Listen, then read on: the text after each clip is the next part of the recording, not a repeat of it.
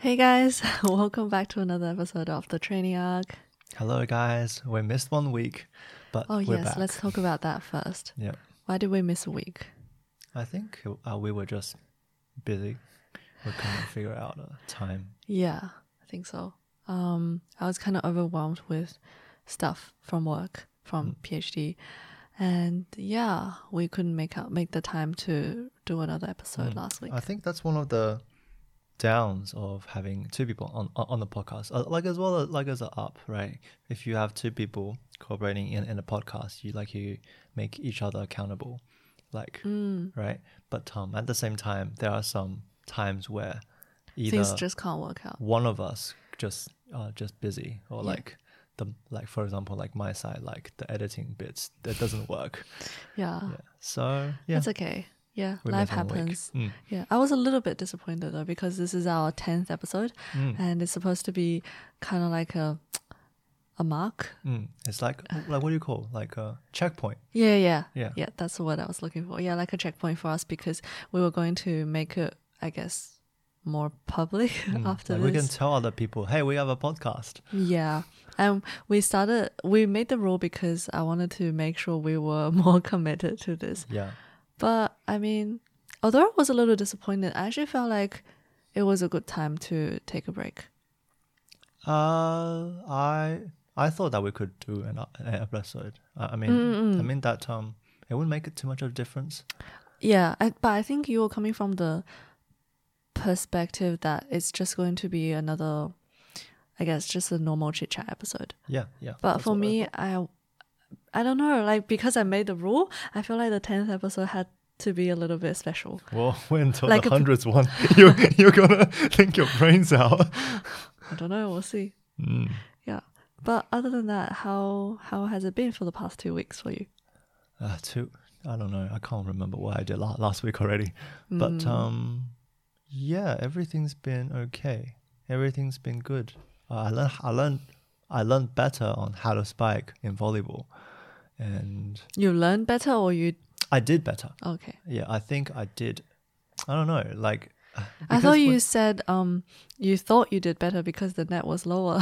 but still, it's it, like it's different. Okay. Like um. Practice. Yeah, made a even difference. because previously, even if we have the lower net, I, I couldn't really spike. Mm, But now I can kind of spike, mm. but not consistently.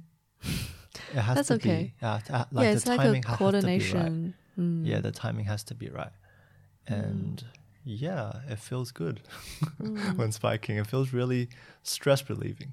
That's why I can Mm. I can see a lot of people why they like spiking. Mm. And how did you find? How have you found this um, new exercise routine? How's everything going for you? Because I think both for both of us, we've been Mm, picking things up. mm. We've picked things up for uh, since the lifting of the lockdown. Since this is like my third time going to the gym, like not not going to the gym, Mm. Like, your third third, attempt, yeah, at, at the build, bodybuilding Yeah. project. I guess and um like the previous like the my, like when I did it the first time I didn't really know what to do it. like Mm, I was just trying to figure out the equipment and stuff mm, and I oh I after about a month my body kind of changed a bit mm. because I was doing all these different kind of things like if you like if you do something Yeah. with your body like you're gonna change eventually right yeah, but um, I had a I had a problem with the neck because I Oh. think that when I was doing bench press, I I went in too heavy on weights initially. I couldn't isolate. Like I, I couldn't have the muscle muscle control of just using the chest. So all the all the quad no no not all the quads all the neck muscles are very very tense. So at the so so so that was the bad for first time. The second time that I started, and uh, because it was COVID lock- lockdown, Mm. so then I ended. Then it was the second attempt at the gym. I think that that attempt, um, I did. I I moved pretty slowly, Mm-hmm. but um, it wasn't any injuries at all. Mm. Um, so it was it was good. It was good, but then a lockdown again happened. Then the Mm. third time, so this time, I think I moved. So previously, I didn't really take account, like I, I, didn't, I didn't really pay attention to like to the, to the lower part of the body, yeah. and Why? so I don't know because because if you want to look like you've been working out Mm. for a guy oh, at least, right. like the legs is only one fifth The of- triangle yeah, shape. It's like if you like you like if you want to look buff, you, you like you have to concentrate a lot on the chest and the shoulder area, right? And so why do you guys do that? It's a little bit. How do you? I don't know what the word is in English on top of my head because I just keep Chinese one, thinking there will be Chinese listeners. oily yoni. okay, like like no, when no, no, guys makes try sense. to. It makes sense though, because because that's the first thing that you see. It does. a- No, no, no. But I mean, um, it reminded me of how, like, high school boys always do this in the photos, like just to make their biceps look bigger. Uh, Like that, that they that they- they always just like squeeze, like hold their hands together and like mm. flex, and it's just so weird. yeah. Okay. Yeah. So that was my concentrated part on the second attempt. But for the third attempt, because I was really trying to im- build up the physique for volleyball, Mm. and so I divided the body into half and half. Mm. So basically, my upper Top and bottom. and, and like and my, and my bottom. So my Yeah. so my workout routine is basically two what two two sets.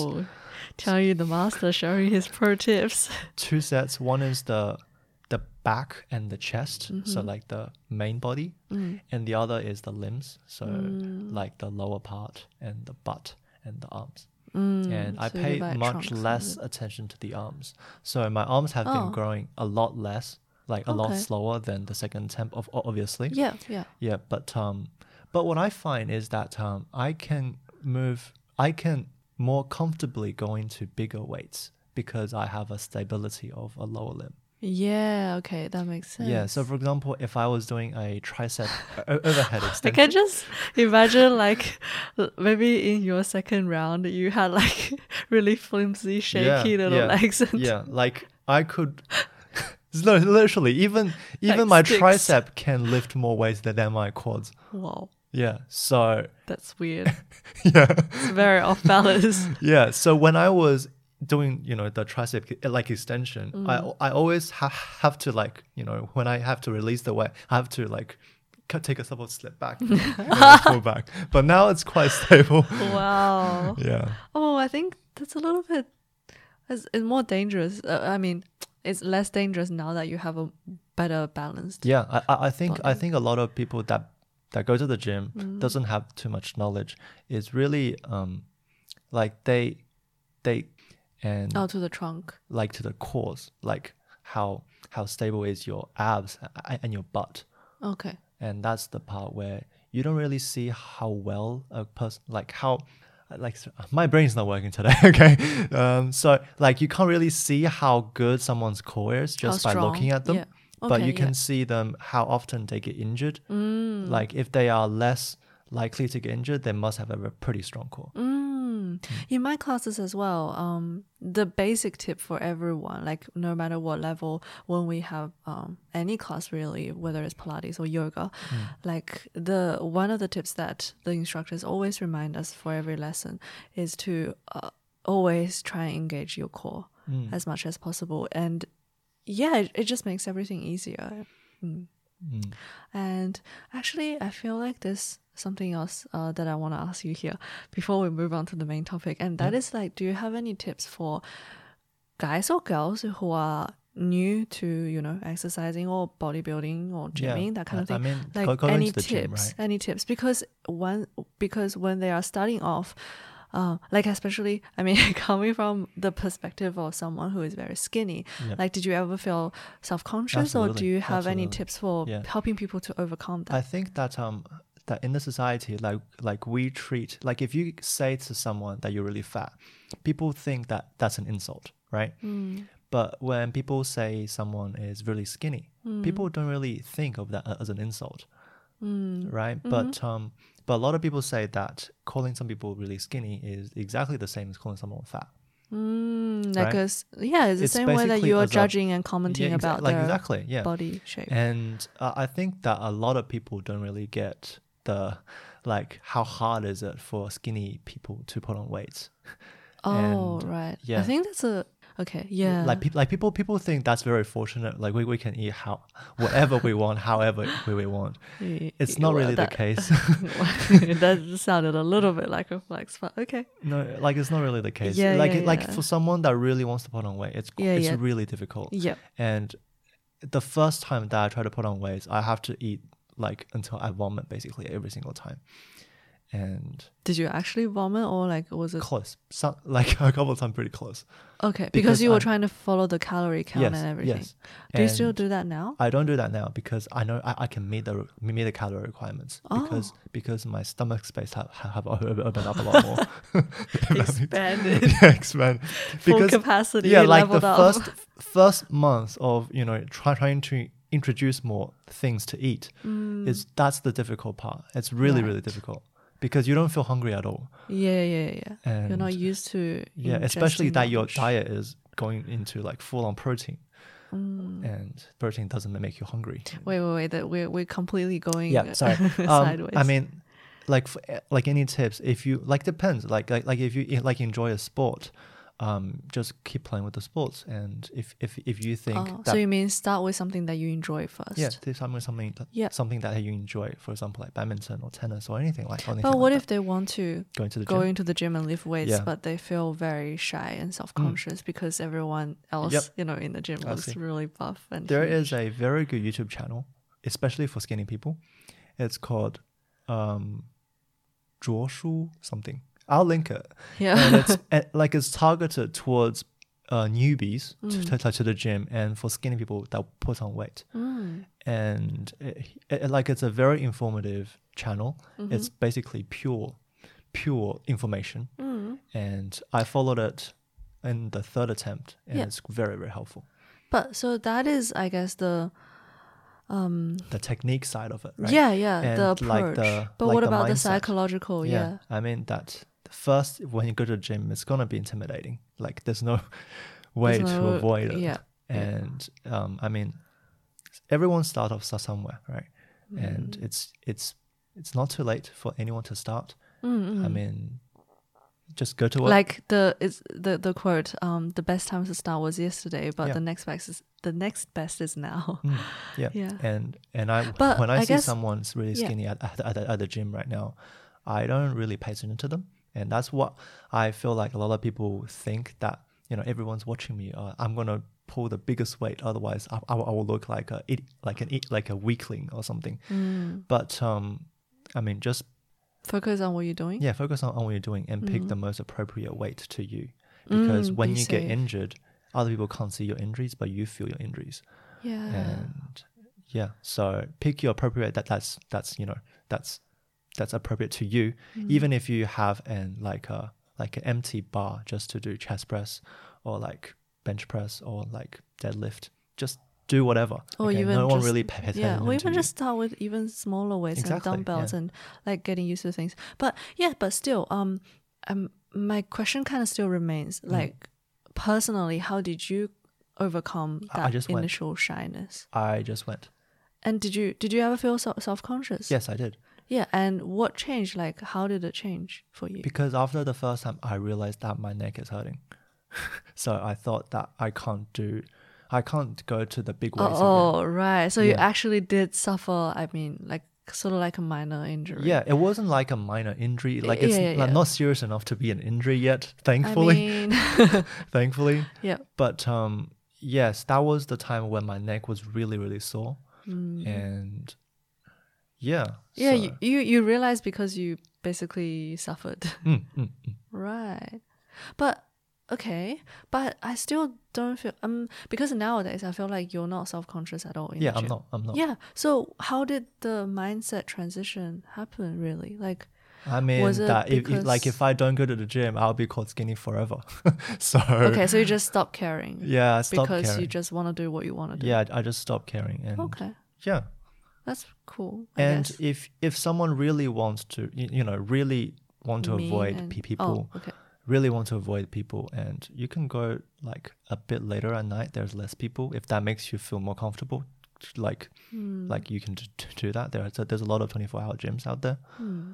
Okay. and and if if you're really really conscious about your body image start weights at home and you can follow guides there are a lot of at home guides online and you know just what you eat and what you what you lift is more important Hmm. yeah so Hmm. Cool. Um. that's my Yeah. tips Yeah. Yeah. Well, that's that's interesting because I feel like your tips are very personal and practical. It is. Yeah. So I think that's very nice. Um, Mm.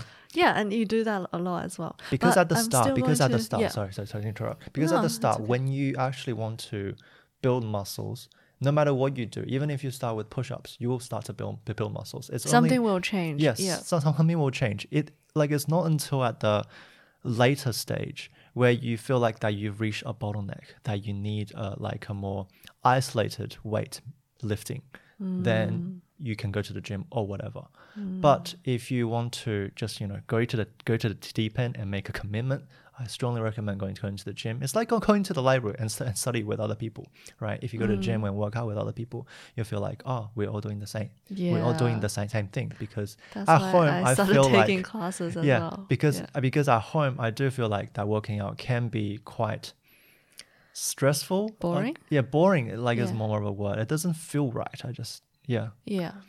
Like you need someone to keep it accountable and you need the right environment. you don't even even if the gym is e- empty Yeah. you are there for a reason Right environment. yeah Yeah, yeah. It's like the idea of you should always um, designate your working to and working area. You know, the whole point of um, the the whole point of having a workplace is that it actually works. Yep. It makes working a lot more efficient, Mm. and I have realized that recently as well.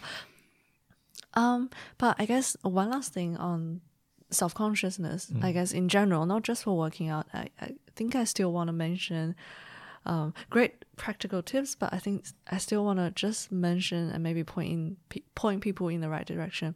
Um, the concept of the spotlight effect. yeah the spotlight effect Uh, yeah, which you know uh, cannot really get past when when talking about subconsciousness Mm. for anything really. Like basically, the spotlight effect is about everyone imagining themselves being put under the spotlight all the time, whatever you're doing. Um, you know, whether it's working out in the gym or um, studying, working, just anything you do, you always feel like people are judging you, people Mm. around are judging you. But the truth is, nobody really cares. Yeah, nobody, nobody gives really a damn about what other people are doing. Mm. Um, they're just 100% concentrated on themselves, or they're maybe even also suffering from the spotlight effect themselves. Yeah. So, uh, I ho- hopefully, once you see that, you can stop being as um, Mm. conscious about things. And uh, like an interesting story. Mm. Remember that we actually went to the first gym at, Fa- at Fitness First? hmm The receptionist was quite off putting. That's why I didn't join the gym. Oh, why? Why was he off-putting? Like, like he was, like he asked me what was my goal. I said I want to put on weight, and he's like, "Oh, how much do you weigh?" I was like, "I weigh 55." He's like, "Only 55?" Oh wow. Yeah. So I was like, "Oh." and at my second gym, so the gym that, that I work out right now, um, But maybe okay. I'm not saying um, it's definitely the case, Mm. but I think maybe also at the time, I was more self conscious. yes, Yes, like he- absolutely. yeah. like that was something that really. Um, you were uncomfortable sharing Mm. at the time, whereas now you know you are certain that you can change yourself. Mm. So um, you're just more comfortable in your own skin. Uh, yeah, maybe. Yeah. Um, but at the second time that I went to the Yeah. second gym, Yeah, the receptionist was a lot, a lot yeah, yeah, more nicer. yeah. And she asked me what was my goal. I was like, I want to put on weight. And it's like, okay, sure, we can do that. And that's all. Mm, yeah. No further question asked. yes, yes. Okay, yeah. I also feel the same. Um, the uh, also like very uh, very relatable story for me is that um, I really enjoy going to our studio because there are people of all levels and um, the instructors and also just every member is just very supportive of each other. Um, we just don't judge. We just always encourage and um, always, you know, recognize each other for for putting in the effort and yeah. And I mean, it's the process that counts. You know, Mm. the goals, the numbers, it shouldn't matter. Mm. Yeah. Mm. And I want to add in, sorry, maybe it's just a sidetrack, anything. Bec- because I go to two trainings Mm. for volleyball. I go to the Monday one, which is for, for the university one, Mm. and the second one is for like a club at North Sydney. Mhm. I enjoy the North Sydney one a lot more. Mm. because the people there is like it's like it's all ages, and the skill like the skill level is pretty wide. Someone just starting, and there's a lot of pros, like even my coach is there, and um, so but um, everyone is really supportive on giving tips on how to improve. I actually improved the most at the North Sydney one. Mm. And what I mean by that is also like my skill level at that club is considered the higher ones. And I feel a lot more confident. For example, like like, like my spiking, mm. I feel a lot more confident going to the court and playing the game. Mm-hmm. But when I at the university, there's a lot of university students, right? Mm. And they are a lot less active in terms of sharing because a lot of them know each other. They that, that like they came from the same club, mm. and so they are a lot more. How do I say competitive? Mm. And the coaches as well. They are a lot more strict, and they are a lot more demanding. And the but the reason why I keep go- going to the Sydney one, like the USYD one, is because I learn a lot more there. There's a difference between the two. Okay, so Yeah, yeah. so the ones One that I like train the most, Class. The Yeah. other one's like fun. um, I Or, or that. like a, uh balance wise, Mm. maybe uh, one is more learning, more classy, like classy, um, and and less like social, you know, Mm. training kind of thing. Whereas the um, club one is maybe a more more there's more social aspect maybe. Um, I'll say that the at, the Sydney Uni one, there's a lot more techniques involved Mm. because the coaches are a lot more demanding. Because the like because like the drills that he demand us to, to do is basically like uh, like um Professional. yeah basically, yeah. and we do them terribly even. Oh. okay. And But do you feel like um maybe you're you feel like you're learning less because you are less confident there? yes, absolutely. So then why mm, so although you get I guess the more professional training, Mm. why is it more why is it still worthwhile if you are not yeah, because- enjoying Because you're playing with a lot a lot of better people okay and better competitors yes. encourage better play I'll say that there's a like if you're surrounded by good good players, Yeah. you're gonna be better. Yeah. Because the ball that the balls that they hit to you are gonna be a lot difficult to, to return. yeah And yeah. mm. So the USYD one is there's a lot more techniques involved. Mm. And for the Sydney for this club one you feel like you feel you play better Yeah.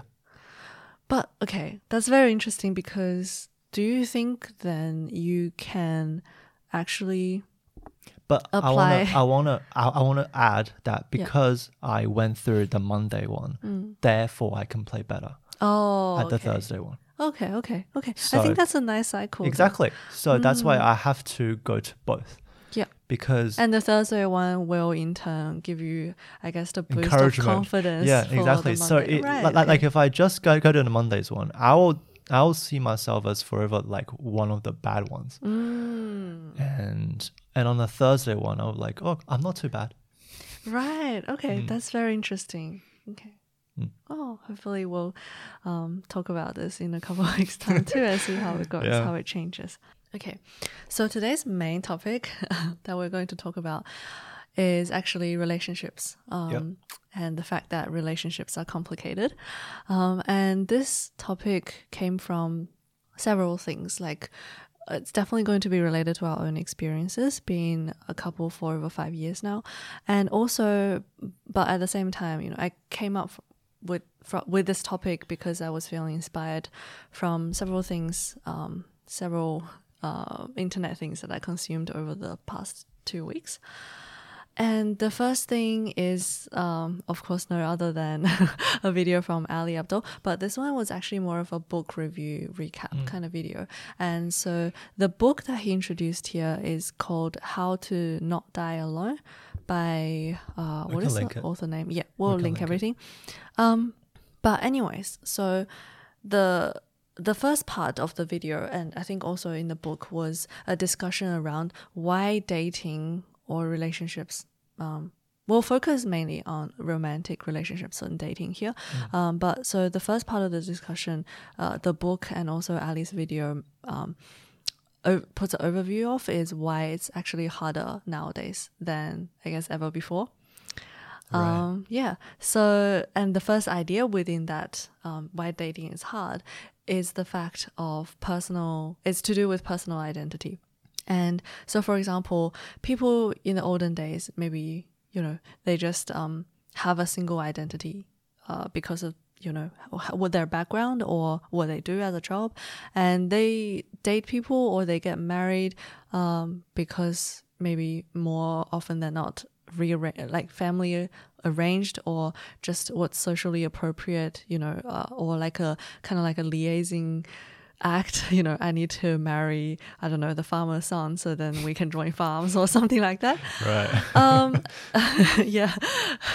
And but however you know nowadays people are much more individualistic um, and want to construct their own identity. And then the idea around dating and personal identity is that love or like you know finding the person that you love kind of feeds into that identity.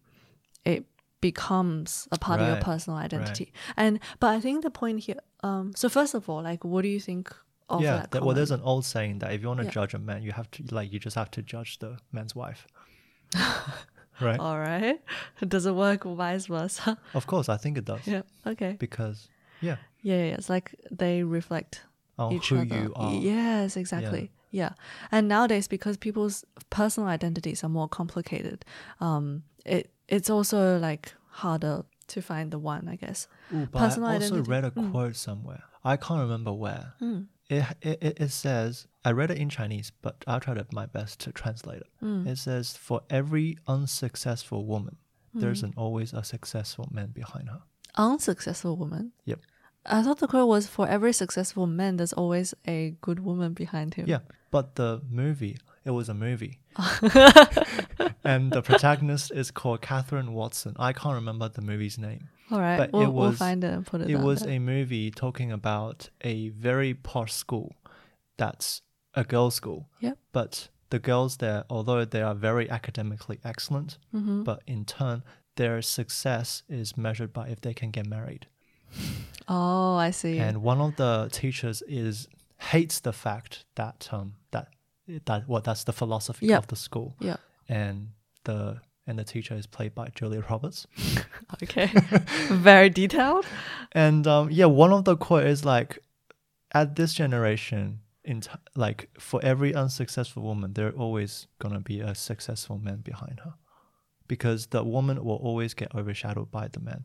But anyway, that's going off the topic because Mm, that's interesting yeah. yeah So I just, re- I just Yeah. like, that just popped into my head. Sorry, go on. No, no, no, that's fine. Um, but in terms of personal identity, Mm. I think okay. So yeah, so we pretty, so we pretty much uh, agree on that. Um, you know, finding your partner, finding Mm. your life partner, or the, um, yeah, just finding your life partner will become part of your identity. But I think it also works vice versa because nowadays people's personal identities are more complex. The the problem or like the you know the project, the equation to finding the perfect partner also becomes more complicated because you can be so many different things.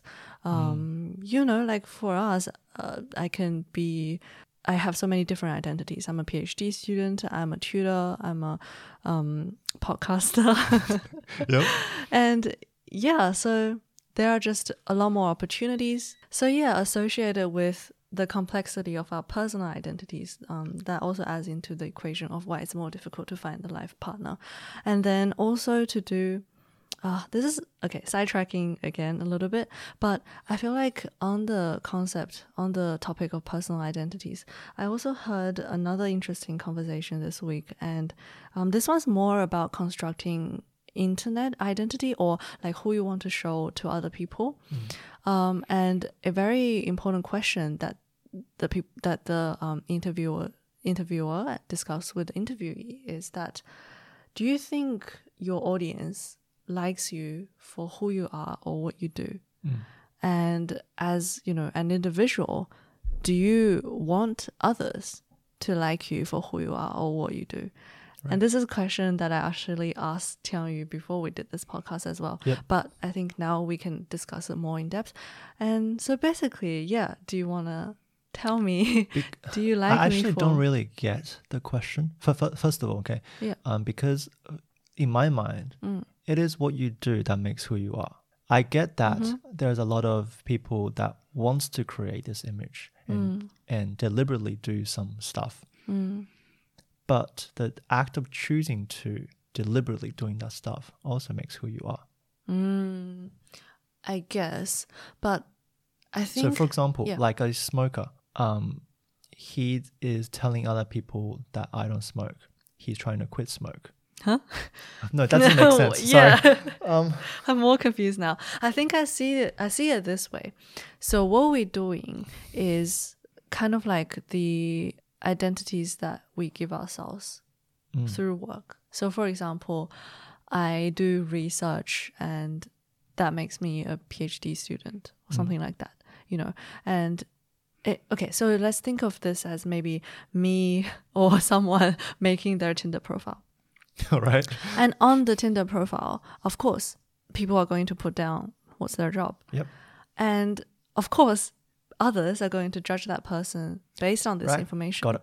Yep. Right? So they can then therefore like like them for what they do, Mm. for the labels that they put on themselves, basically. You know, Got the labels to do with what they do. But then at the same time, the person is um, not that completely, not completely what they do. They also have the inner aspects of themselves, I guess, their actual personality.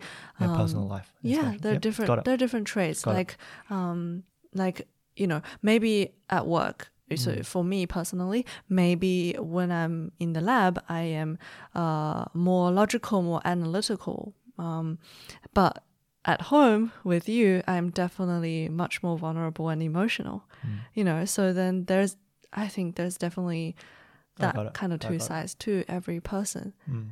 And then, so yeah, throwing the question at you, do you think I still think, I still believe that it is what you do that makes who you are. It does for a Hmm. part and then who you are will also affect what you do Hmm. but but the question here really is like do you want to Do believe you want other people to like who you are or what you do? yeah exactly or do you which one do you believe is the case more like for example uh, because this podcast was more to do with personal identity Yeah. the question thrown there was for um, do you think your audience likes you for what you do or for who you are do you think they like you because you're giving them important information because you're educating them on the internet or do you think they like you because you're a funny person you're I a compassionate I person believe, your I- personality I that kind of hope. I Yeah. hope that, you know, the audience or my future students will come to me for what I do, but they will like me for who I am. Exactly. I think that's the key. Hmm. Like, um, we all get introduced to other people, like, you know, first impression wise. Hmm.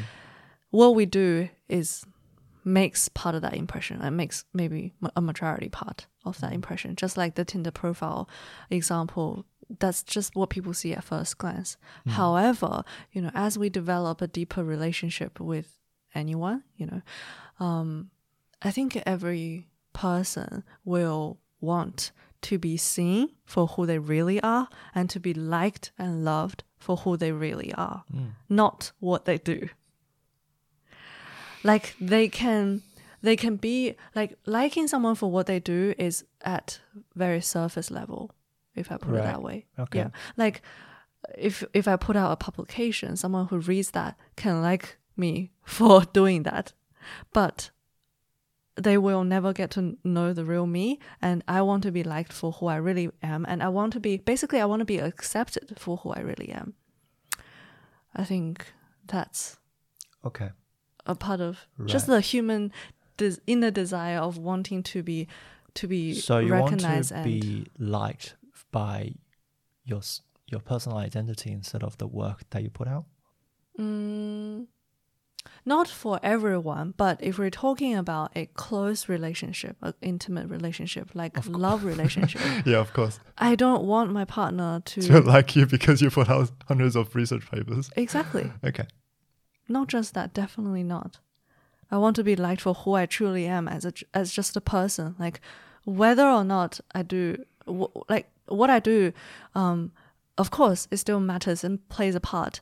But because I am the one who's act- actively making decisions that drives what I do, um, I I just want to be seen, like stripped off, stripped.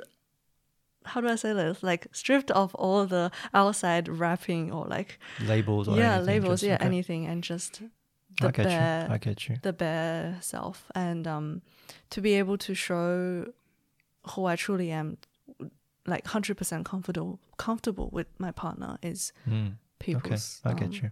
yeah is probably I think what most I think that you want. cannot build a healthy relationship relationship without knowing without knowing the personal identity of, of your partner. exactly And um, for example, like it just makes sense. it's the I think it's it kind of, maybe it feeds into the idea of trust within relationship if you cannot Okay. trust the other person enough, you will not be comfortable with with sharing who you really are. Like, I think over time, everyone will get to know other people.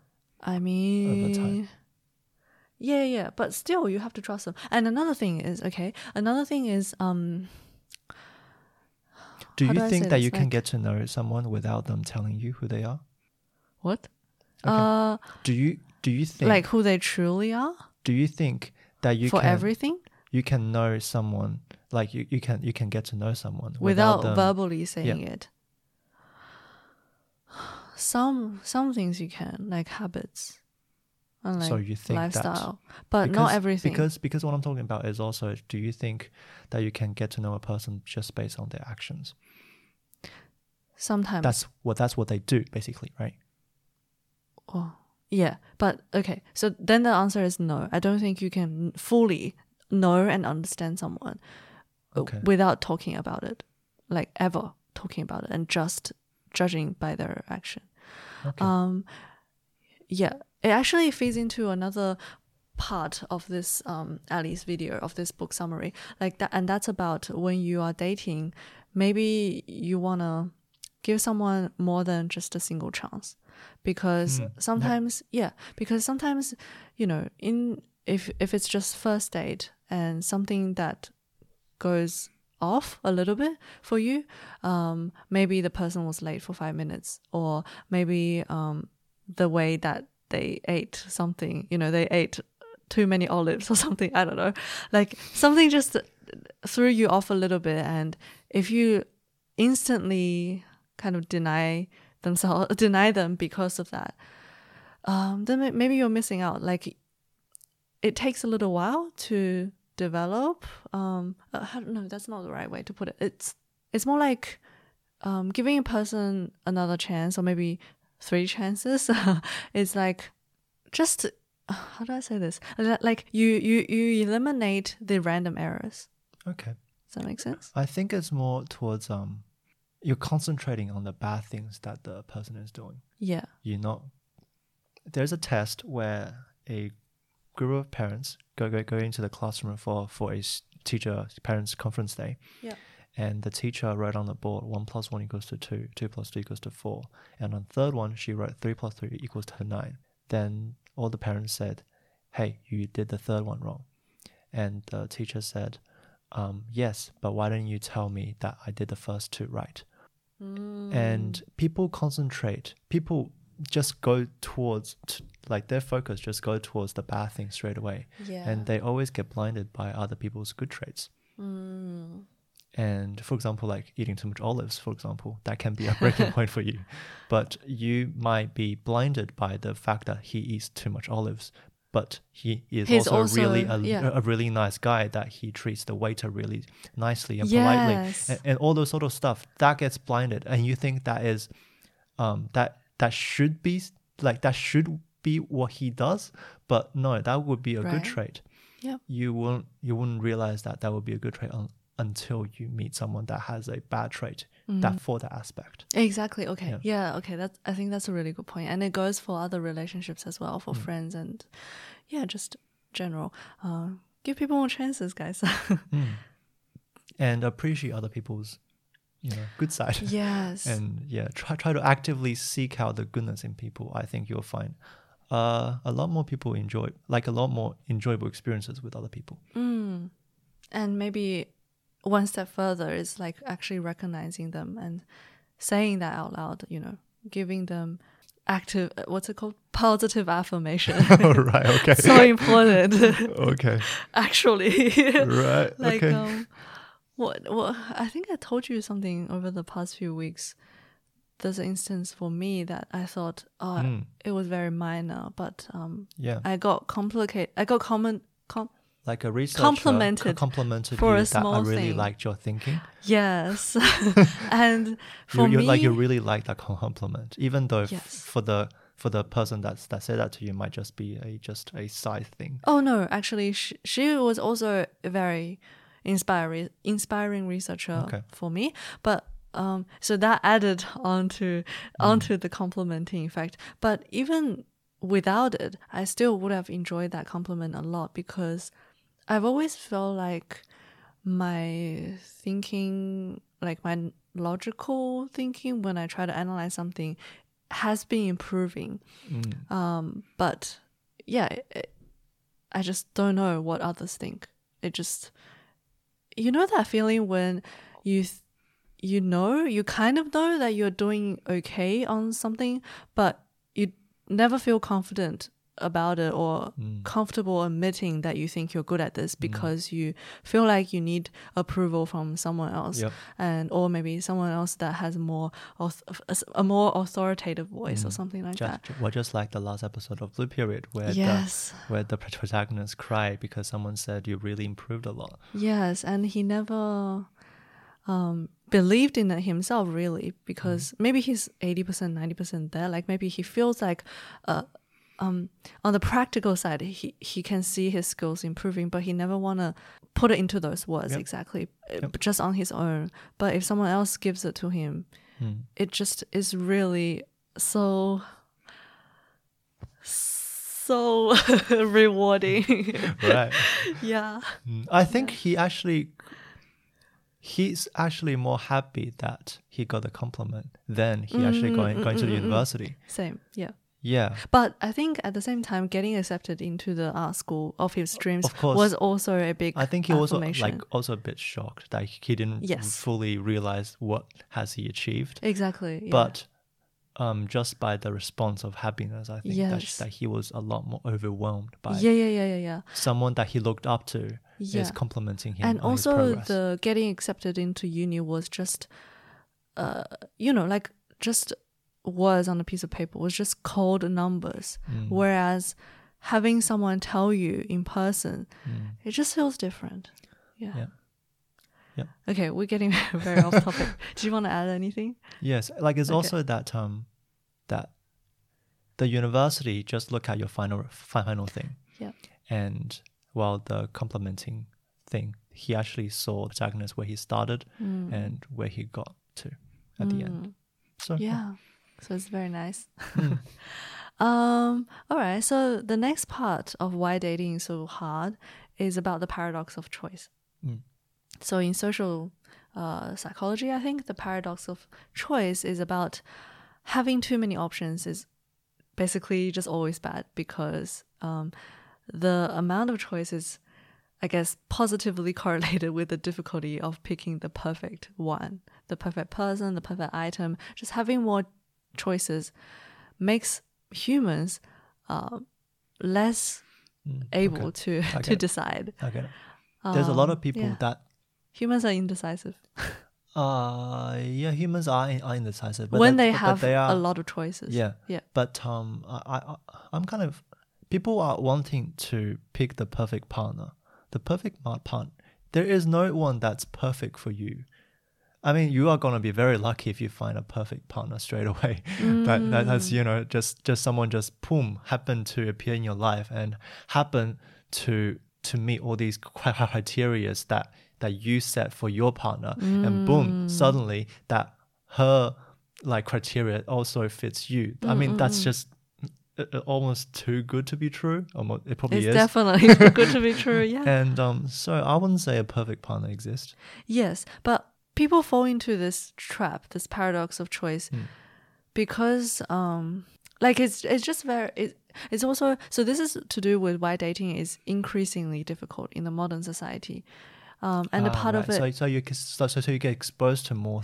exactly people. exactly Okay. like b- back in the days you know maybe your the the marriage arranger just comes in knocking on the door and be like oh hey here's the song from farm one i don't know why i keep coming up with farm tr- farm examples but here's the song of farm one here's farm two here's farm three you can compare you know the land size um what they look like and you know you just you just make a choice there like three things a Where do b you or live c in the fifties?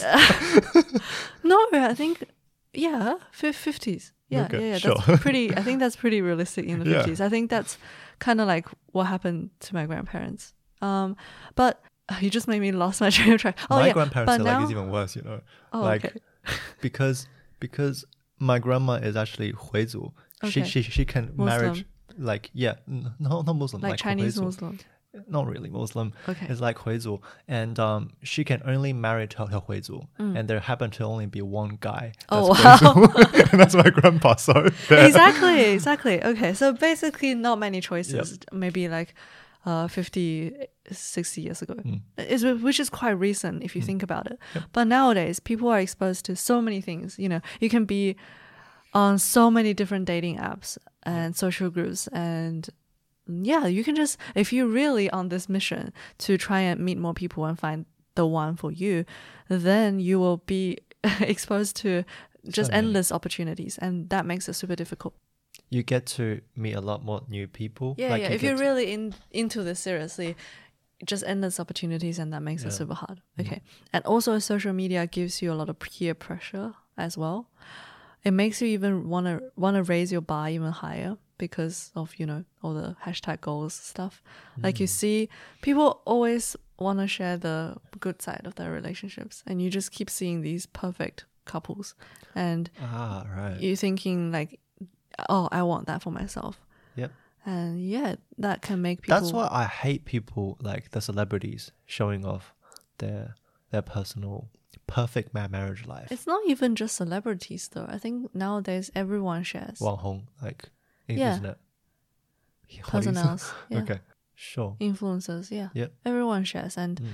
it's just inevitable that you're going to want those and but and, and people just always forget that that's only a tiny slice of their lives. Two percent. yeah maybe even less so yeah keep that in mind keep keep things realistic keep goals realistic guys and um, another aspect of course like i think we kind of already hinted about this um, up to this point but it's the idea that the idea that dating like mate, meeting the life partner being with the right person marrying someone i don't know is a big decision. It's a big life decision. Yeah.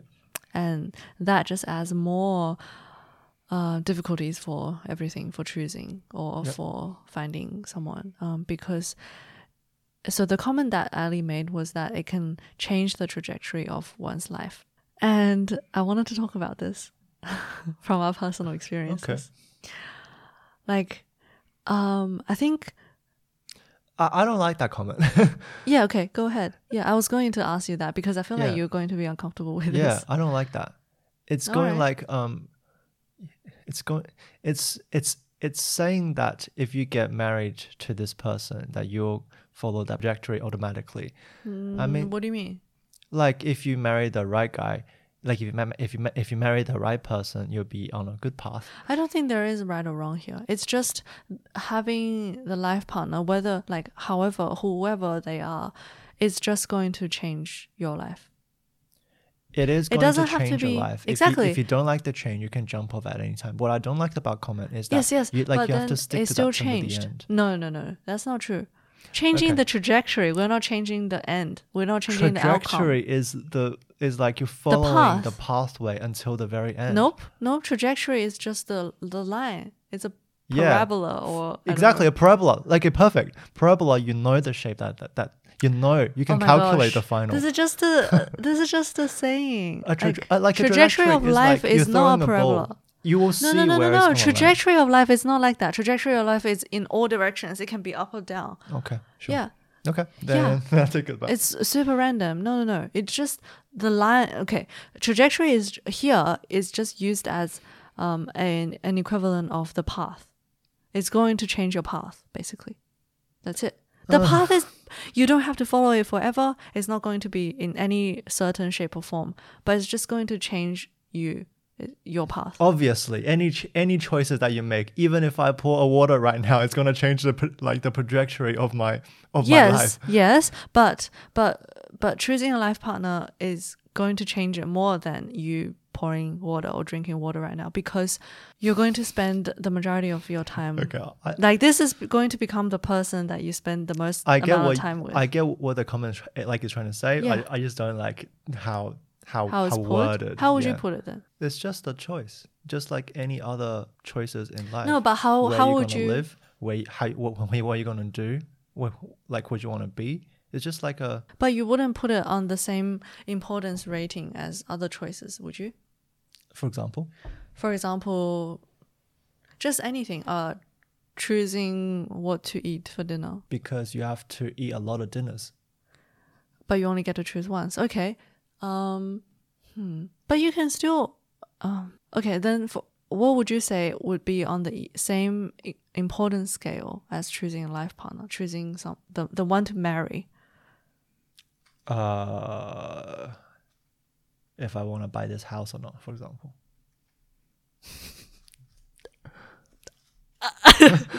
So- how- no, well, ah, no, I feel like choosing the person to be with is Okay, so much sure. more Like important it's- than like choosing the house. like it's gonna be more important. Where you gonna live your life, for example. Okay. Right? Fair enough, because you're gonna spend the most of an amount of time there. Yeah. You're putting the equivalence of that. Then it's also like same as career choice. Career choice, yes. yeah, what obviously. you spend the most time doing, who you spend the most time with, but, and where. but I really don't like the fact that people people make this as a big decision. Oh, okay. Yes, I want to talk about that too, and me too. I agree with that. Actually, And the and and and on how Ali worded that, it, it, it makes it sound like a much bigger choice than it actually is. No, no, no. Um, no, no. I, I think for those who, who actually want marriage, okay, for those who genuinely want marriage for themselves, not because they feel like that's the thing to do, that's the right thing to do, or that's the the path to follow. For those who genuinely want to be married and want to have a family, that kind of thing, this is going to be quite a big decision for them, quite a big choice finding the, finding the life partner. However, I think yes, I agree that the way he worded it made it sound as if everyone should want this trajectory. Everyone should be on this path. No, I don't. I don't, I don't think so. He, he he just said that it's like it's gonna change your like your life like trajectory, and he doesn't say that it's a good ending or a bad ending. No, no, no, no, no. But the fact that he says he says this is going to change your life. This is a big important decision. That only applies to those who actually want this. Okay, sure. Yeah. Like basically uh, what I'm saying is not everyone has to have this. Yep. It's it's not a requirement. it is what I would call what I prefer to call um like a a preferred object. Okay. Not an object. Object is the wrong word here, but a preferred Experience. difference, a preferred experience. Yeah, something Sure. like that. Like it is preferred generally because I don't know in society and um, just according to people who have had the experience of love or long-term relationship or marriage, um, a lot of people still say like, okay, it's worth a shot. I don't know, worth experiencing maybe. Um, however, you know, it's not a requirement for life. You can still have a wonderful life without it. So it's a preferred thing. Yep. But um, not an essential, basically. Yep. I agree. That's the key point here.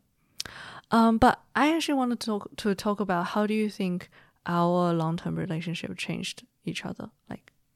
Changed you and me. How do you think being with me for over five years has changed you? Because I know for a fact that having been with you, like looking back, Hmm. um, from where I am now to the teenager me who was very naive and maybe even stupid, um, I feel like I have definitely changed. It's of course it's not only you that's responsible for that change, but I do feel like you contributed or at least was did influence me um, to becoming who I am today.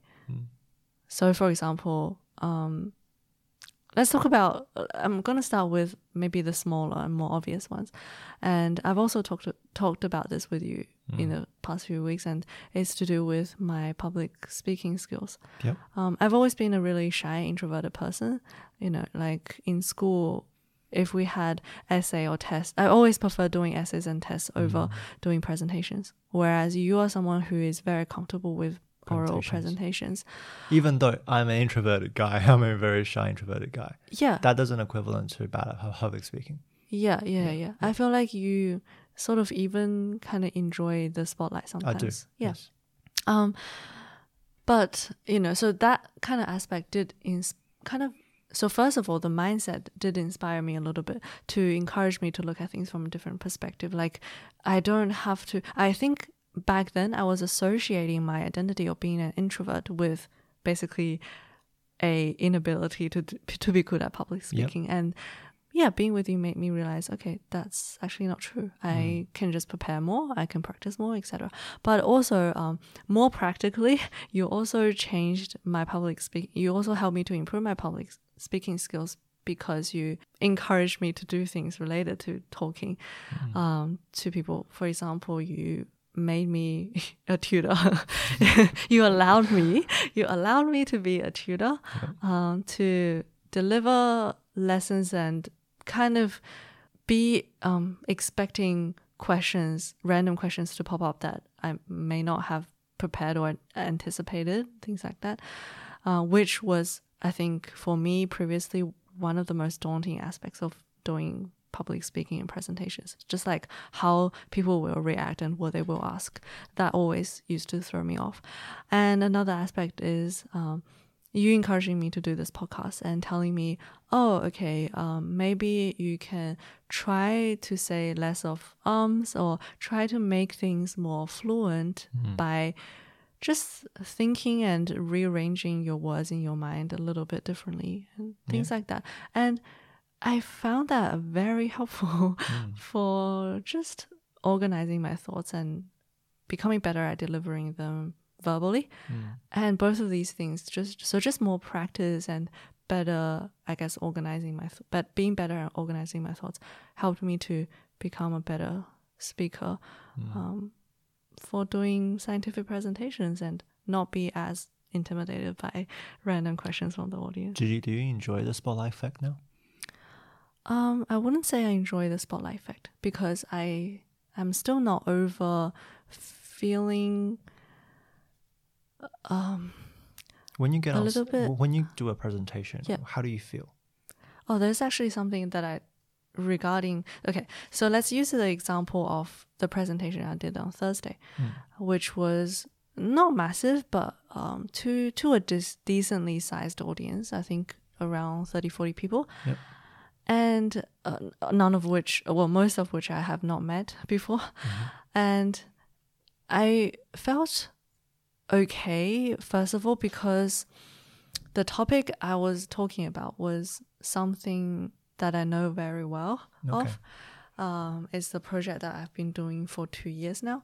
So I felt prepared. So that definitely helped. But then at the same time, now I find that Okay, maybe so like like as a perfect one, like you're Yeah. prepared for the presentation. Yeah. Hmm. like you feel like that you know a lot. When you when you do the presentation, just before when you when you started to speak, Hmm. how do you feel? just before I started to speak, I think I felt a little bit nervous, Mm-hmm. but I also felt maybe a bit excited. Okay, that's good. Because that's the point where you feel like that you are not presenting something that you're not uncomfortable with, even though you are very like comfortable with. Because for some people, even if they are the expert in mm. that mm. in that presentation, for example, like mm. like what what what, she or he or she is about to, is about to say, even if they are very expert at it, they wouldn't enjoy it. They wouldn't feel comfortable doing it. I feel very daunting. Yeah. The task So- itself. So okay. the fact that you actually start feeling excited is very very good.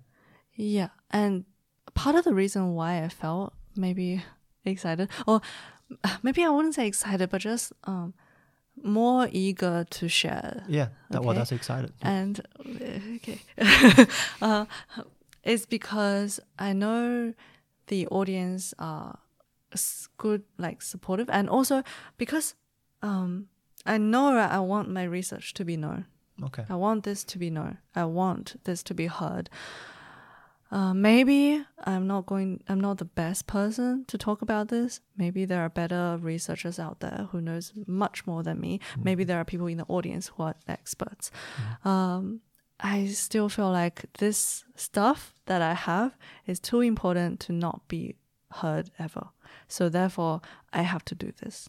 Um, even though you know this is not like a super big international conference it's just a little um, university level um, conference seminar i guess but still it i feel like it feels good now to be heard i think i'm at the stage where i want my research to be known and not just quietly put away forever and uh, but then because the reason why i said i'm not quite where i want myself to be Mm.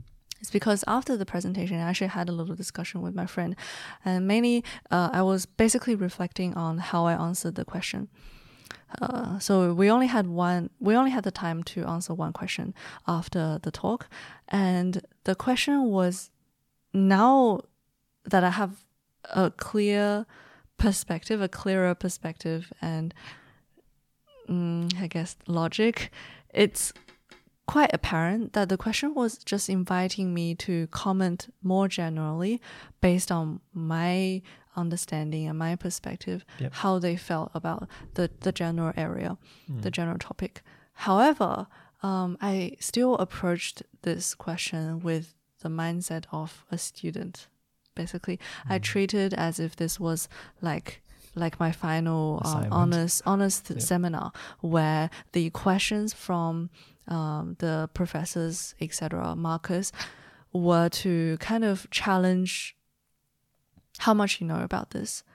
Um, so therefore i felt a lot more withdrawn like i felt inadequate a bit to give a straightforward answer regarding this very general inviting your opinion kind of question. Okay. okay so i approached it with the, the the seminar the seminar mindset. I was like oh okay um this is a very interesting question. Um i think uh it's important to be addressed but in our project we focused on a b and c and i think what you're asking still requires further research was basically a summary of what i said however what i could have said like straight after I finished my presentation. I saw, I looked at the question in the chat again and I was like, oh, I could have just approached it with a more direct answer and said what I really thought about this topic. Um, and so the question was more about how do you think, mm, um, how do I, I want to talk about it in more detail, but I don't know how to word it in a way that people will get. I don't really know the answer to that question because it's you know something that's still being mm. investigated. So you sh- However, so you thought that you could have shared your perspective? Exactly. So the point of them asking that question is like as an afterthought, I can mm. see that they asked it because they recognize me as the expert mm. on this topic. They just wanted my opinion mm. on this. Like, what do you think? What your what is your hypothesis? They're not asking for the definitive answer because they're at a certain ti- scientific convention and they know that there is no definitive answer in science. Yep. So that's not what they're looking for. However, I approach it with that thought, like, oh, like I, I suddenly I just became really withdrawn and was like. Like sorry i'm not the expert on this. Further research going to be needed. When i could have simply said i believed in this and um or, or, or i could have said like maybe a little bit uh, less directly i could have just said um i believe more is still needs to be done however i think this Yeah, I think that would be a better answer. Exactly. And, you know, they're just asking for my opinion because I am the speaker. I was invited to do this talk. And But yeah. I, I, wouldn't I wouldn't say that your that, that your res- what that the response that you gave was a bad one. I feel like it was okay. Yeah, my friend said the same. Um, and I got encouraged by a postdoc from our lab as well. But um, okay, I, again, this is where I also very much related to the Blue Period protagonist because it's like uh, after he did the exam, he was like, "I don't regret what I did, but there's a lot of reflections to be Yeah, made." sure. So same same concept Got it. Yeah. Um. Yeah. So and okay. So this week you also told me Mm. I was surprised by this, but you said that you think I'm more kind yeah. than you. Um. So I guess this is just like a segue to Mm. anything that you think I might have changed about you. Um. Don't drop my jumper on the floor, please. okay, can I put it here? yeah, yeah, yeah. So yeah, anything you want to talk about regarding this? Why don't you think why? that you are more kind? Why, why do you think that I'm more kind kinder than you? Because you are. Is there is there anything that you th- is there anything that you think that you are unkind, or do you think? Okay, so what are some of the things that that, that you think that I'm kind? Um, like you always treat people with a lot of respect, and you're just nice person. You don't treat a, a, a- everyone with with a lot of re- I respect. I do. Okay, Yeah. so I was surprised by the fact that you said you think I am nicer, I'm kinder, Mm. because I felt like maybe we're about equal, pretty much equal. Or sometimes I can maybe I am better at recognizing times when I felt like you're more kind than me because I think you know I kind of just this is who I am, so I don't really notice that I'm acting maybe more kindly. I, I don't know how to say it. Does that make sense? Okay, It's kind of like I don't recognize what I do because this is my baseline. Okay, Unless I made a active decision to be super kind that day, okay. to be 12 out of 10 kind. I'm not then, saying yeah. that I'm unkind, Okay. but I'm saying that I think that you are more kinder than that, that you are more kind than I am. All right. And the reason for that is, okay, I don't know.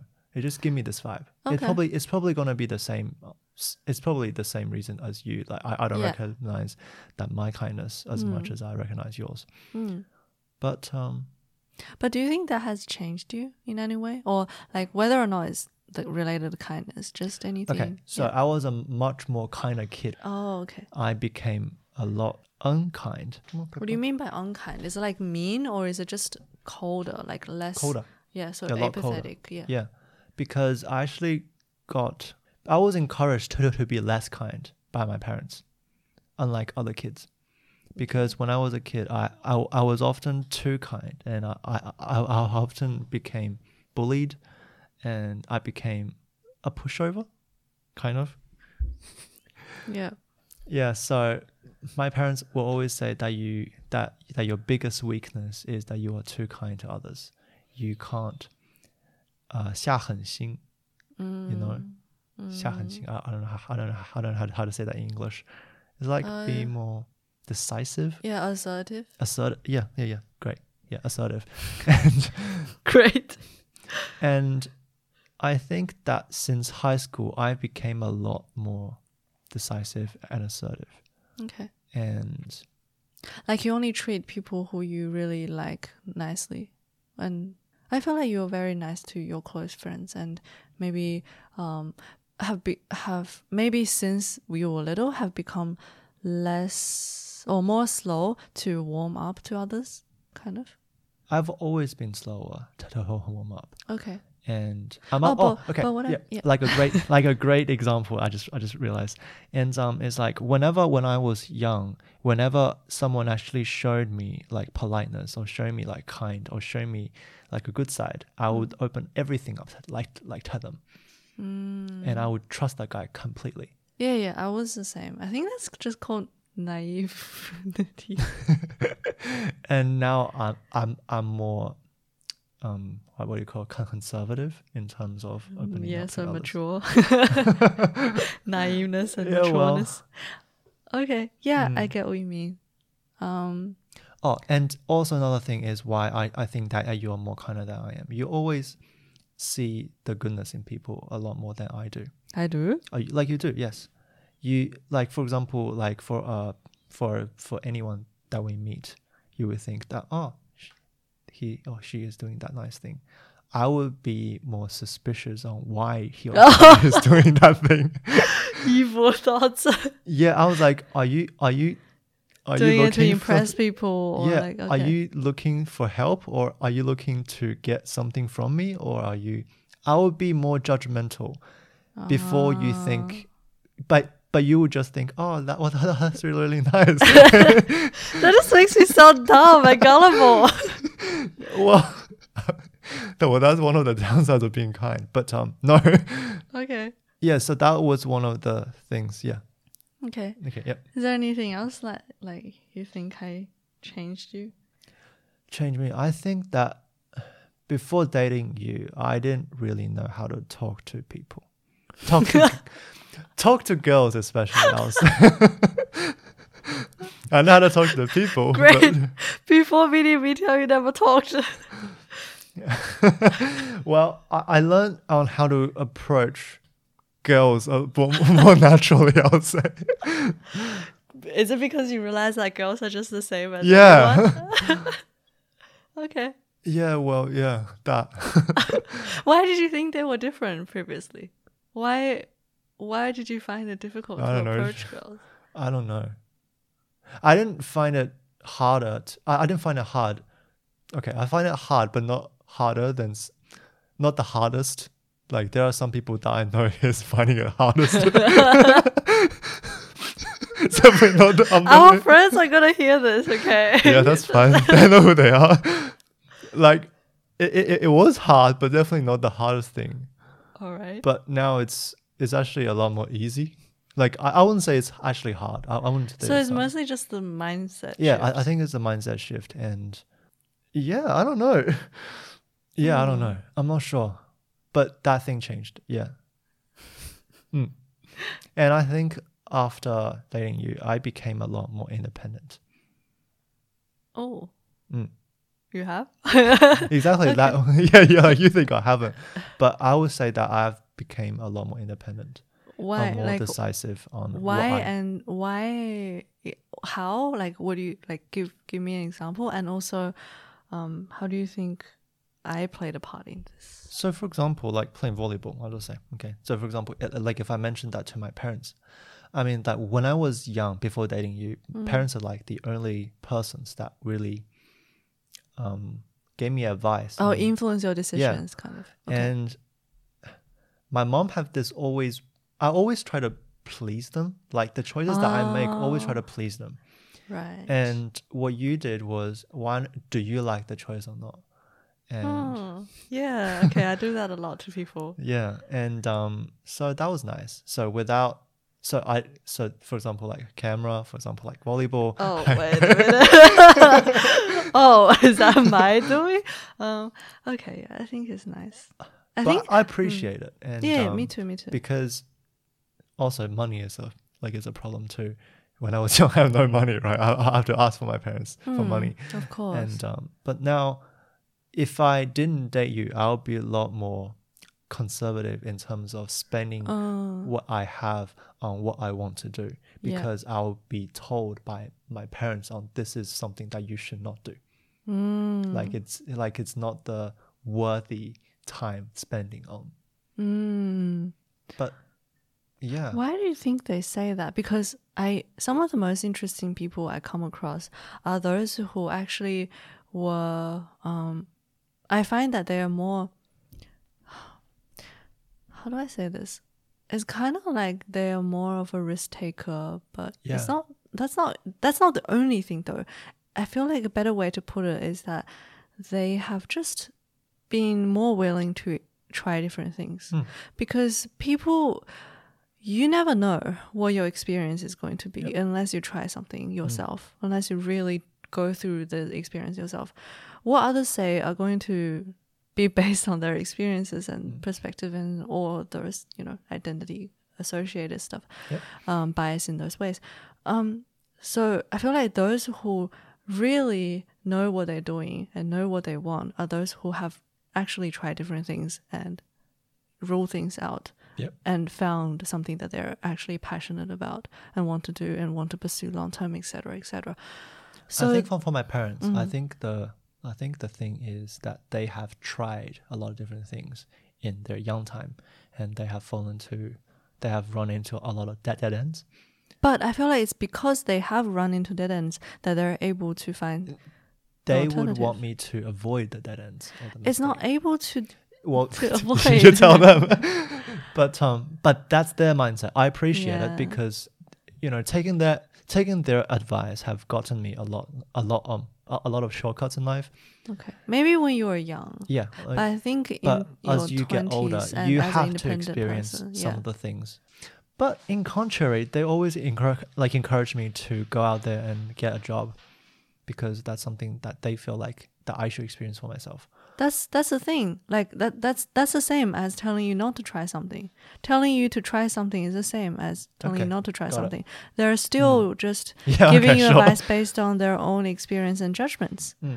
Whereas uh, I'm the one, I guess, th- that's different. I believe, Do you want me to Mm. like? Do you want to make the choice? Would you feel happy doing that thing? Yeah, Yeah. because I don't want you to regret anything, and also trying it yourself is a real way to know whether or not it's for you.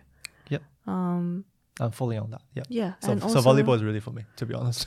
yeah Mm. yeah and you would never have known if you didn't try Mm. and and it's even more effective for things that you don't want to do like maybe maybe some parents tend to do this thing where they tell you not to do something but then that makes the kid want to do it more like for Okay. example Sure. dyeing your hair Mm. um, uh, so some parents might not want them to because you know based on their own um, perspective, they don't think that's a good thing to try. It is not a good thing to try. Sorry, Okay. Okay, but okay, so so in saying that, I I also didn't like didn't like the experience myself, but I know that if my parents tried to tell me, prevent me from doing it You, forcefully, you, you want me to even more? yeah, Okay. What did I want to say regarding that? Because our cat is digging her litter right now, and the sound is distracting me from thinking. Oh, what was it? Oh, yes. I was going to say that actually, if they were more encouraging with it, first of all, I feel like if parents are more encouraging and actually are involved with the kids' hobby, that can actually help keep the kids safer and have a better experience. Um how do i say this? Like for example if if my kid try wants to dye my dye their hair i don't think it's it's a the best thing to do. But if i say no and you know they end up buying i don't know like a five dollar hair dye Right, themselves and bleach everything Got you it. know like you might as well do it properly the first time Mm. and then you truly know whether or not this is for you. And if it was you know you never know this may blossom into something actually meaningful. And Mm. also um, if you never tried it truly maybe some of the things that you shut down as as a no as a lab- label as a dead end Mm. maybe like it's just because you didn't do it properly. Yeah. So if you want to do something go for it completely. And so what if it if it stops up? Like that's the benefit of the youth. Mm. Yeah try it try try live live a messy life while you're young Everything you said except for drugs, okay? yeah yeah of course what that's like off bounds Uh, Yeah. What that what there could be people Okay. listening to us and Yeah, on, on okay, the then, average yeah. one and trying drugs, right? Drug is not. no. And what do you think about? I think you, you may have something to share about um my comment regarding if you want to try something, uh, like do it the best way possible in your range of whether as it's long as, financial uh, or like as long as not dangerous. Oh wait, what? Like in, in Do financial. yeah financial or like just if you want to go try something or try a new hobby or something like try to do it the best way the first time don't kind of like Mm. half meet like i don't know how to say it Live up with the experience and yeah yeah and and in, in within your ability Yep. do the best uh, go ah, go for it in the best way possible Mm. Um and try not to limit it because you are afraid that this might not work or something because you might be missing out on the good experience because you Yep. didn't put enough in effort. Yep. yeah the first time Mm. Yeah. I like you had some comments because you know you bought a lot of stuff for your hobbies maybe not all of them went through but Yep. it was still I worthwhile. figure out. I think. I mean that um, when you first starting out, you tend to be very excited and buy a lot of stuff, but in the end, there isn't too much that you need. Mm. But you don't know that until you try it. Yes. It really depends on your experience. yes. And my point is that you can always make up for it even if it doesn't work out. Mm. Yeah. So for for example, mm. like for volleyball, I didn't really need a, a knee pad until I, I know, like, like I scratched my knee, right? and also for example with your um photography journey like Yep. you didn't really need the fancy lens Yep. But that's for you like maybe someone who maybe they could have done the exact same thing as you and then they fell in love and went very professional and ended up using that a lot and you know actually needing the fancy lens for example that could be completely different for another Mhm. person but for your personal experience maybe you didn't actually need it and um, but you can still make up for it by selling it or Mm. by you know just just changing you can always change the future that's Uh, okay. what i'm trying to say Right. don't be afraid to jump I in also remi- remembered a quote from Hangen, Han, not not Hangen, Han Han, okay Han Han. yeah His his quote is saying that um, there are people that think that if you buy this brand over that brand, you they will think that you are better than them. So, for example, if there is a hundred dollar with a price tag Mm-mm. and with a ten dollar one, Mm. Like that if you think like it's very wrong to think if you buy the hundred dollar one you'll be better than the well the ten dollar one Mhm.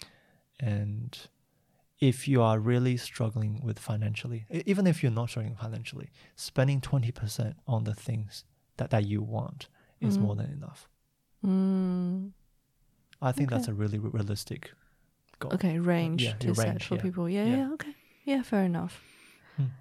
um oh, okay wait what was that? Sorry it just came to my mind.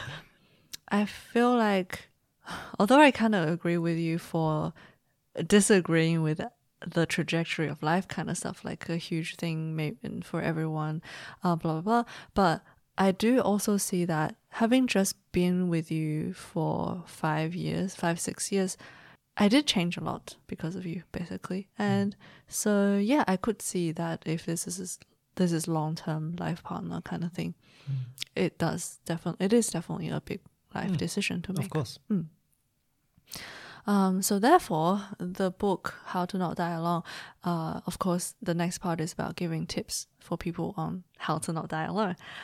And the first one is to do with knowing your blind blind spot, and it's to do with the idea that people generally fall into some major categories as partners or you know lovers, and there's firstly there's the romanticizer and that's the category of people who believes that love is magical and there should be sparks in the air where you meet the perfect one love at first sight and all that kind of stuff.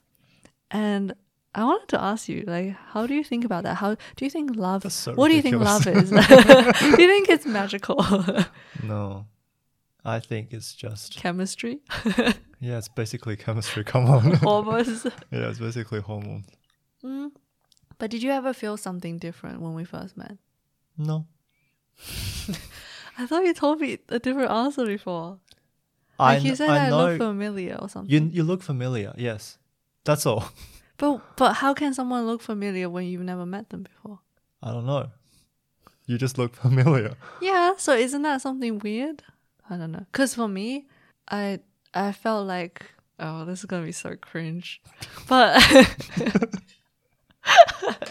okay. But I said I'm gonna be honest. So, um, I'm ready. no, you know this because I told you Okay. before. So basically, I for me, I met Tian Yu for the first time in our year eleven geography class, and he was sitting in the row in front of me, and he was wearing the school uniform, which was like just a white shirt on top of some navy pants and It was grey no, pants. Yeah, sorry. Yeah, grey pants. Navy was the shorts. Um, you know, in in Australia, we st- we start school in summer, so Yep. most people wear shorts that which are navy, but Tian Yu always wears long pants, Mm. and he so and he was also wearing long sleeve. You also wear you always wear long sleeve shirts as And well. roll and roll the sleeves up. Roll the sleeves up, Mm. uh, up to the elbows. Yep. And he was sitting in front of me in that classroom it was a good weather day. Oh gosh, and the I don't know sunlight was shining in and stuff. Ah, and I don't know. He just looked clean. no, not that everyone else was dirty, but he was just like well dressed, I guess. And Okay. you know, Because I thought that the shorts and the t-shirts of the school uniform was really ugly. um, That's all. yeah, but you your shirt was also like ironed, Oh, whereas yeah, most okay. people in high school doesn't care to do that. Right. and also like you actually did your hair, which most boys in high school don't do that. and Okay, that part, like what you said, just that part is very is all my dad. what do like you mean? he influenced he like he influenced me on that part of it, like as like a- aspect a lot. Well, I didn't know that. I was talking about okay. just first Yeah, I'm impression just, of a I- I- like. I'm, I'm just telling you. oh, okay, nice to know. Thanks, uncle. But um, yeah, my point is like, yeah, it was for me. That first look was kind of, I don't know, maybe like zero point eight times speed. Okay, sure. That's it. Um, no more comment on this. Ah! okay, next next category are the hesitators, and these are the people who feel like they're not ready for a serious relationship. Um, they feel like they need to be established first, uh, career wise, whatever, and in order to have a good relationship. I feel like that's maybe you Really? in a way, yeah. I mean, in terms of how how they choose a partner, the first one believes Yes, it I think. I'll I'll wrote yes yes yeah. yes I am. Yeah. Yeah, I think you're more of a hesitator. Yeah. And if this was me um, dating now, like trying to find someone now, I would, I would say I would emphasize the most with the third category, which are the maximizers. And I think a lot of people are the maximizers, and these are the people who uh, recognizes that this is an important decision. They don't want to Yep. Go on. I'm attempting this lightly, and thus they basically want to make the best choice, want to Okay, maximize Okay. I think I'll be the functionality. I'll be a mix between two and three. yeah, yeah, I think so too. Um, but I would not be a hesitator, so I'll I would lean more towards the maximizer. I'll maximizer. be a hesitator. Okay. Um and so this part is about uh, knowing how your dating traits sets you up for some blind spots. Um so you know, you could be missing things because of this inherent um like how do I say this leaning into one of these these categories. Like for example, the maximizers maybe because that you are too focused on making the perfect choice that you ignore some of the great choices out there um, that could develop into the perfect partner as such. Or if you're the hesitator, you know, maybe you miss out on the right time, or you think is the right time, and yeah, you you can just miss out on a great relationship that way. And also, if you're romanticizers, then um, Keep on dreaming. oh no, it's more like um maybe some some things uh you, sometimes you need to have some more realistic goals i think and we're going to talk about All the romanticizers end up feeling down and settle for less. yeah i want to talk about wait what do you mean and end up feeling down? Like how many romanticizers have you met? And No, like from the TV shows. I know, I know that's a very that's a very bad um okay. reference, but yeah yeah so that's i think to do with um setting goals setting not not goals what's it called? Expectations. Um we're gonna get to that but firstly i think the most mm, relatable part the most relatable trait are the maximizers so the book basically argues that instead of maximizers try to be satisficers and satisficers are like be satisfied with a great choice. Um, and also the this key distinction between maximizers and satisficers, according to this quote, is that maximizers make good decisions and end up feeling bad about them. Satisficers make good decisions and end up feeling good. So it's about um, kind of balancing, sort of balancing in the middle. Um, like you, you definitely. Uh, how do I? I kind of want to say that there is no such thing as a perfect partner. there is no such thing as perfect. Yeah, Yes, it is. yeah. Yes, So- it is true. and not as in um your perfect partner will not see you as a perfect partner. Mm, that's a bit. Ah, I don't know how to word this, but because.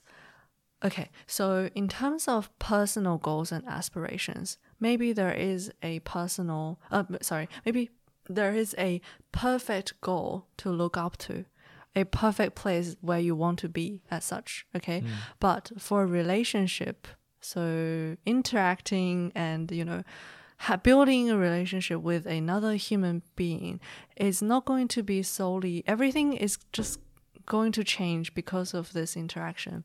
And humans are unpredictable.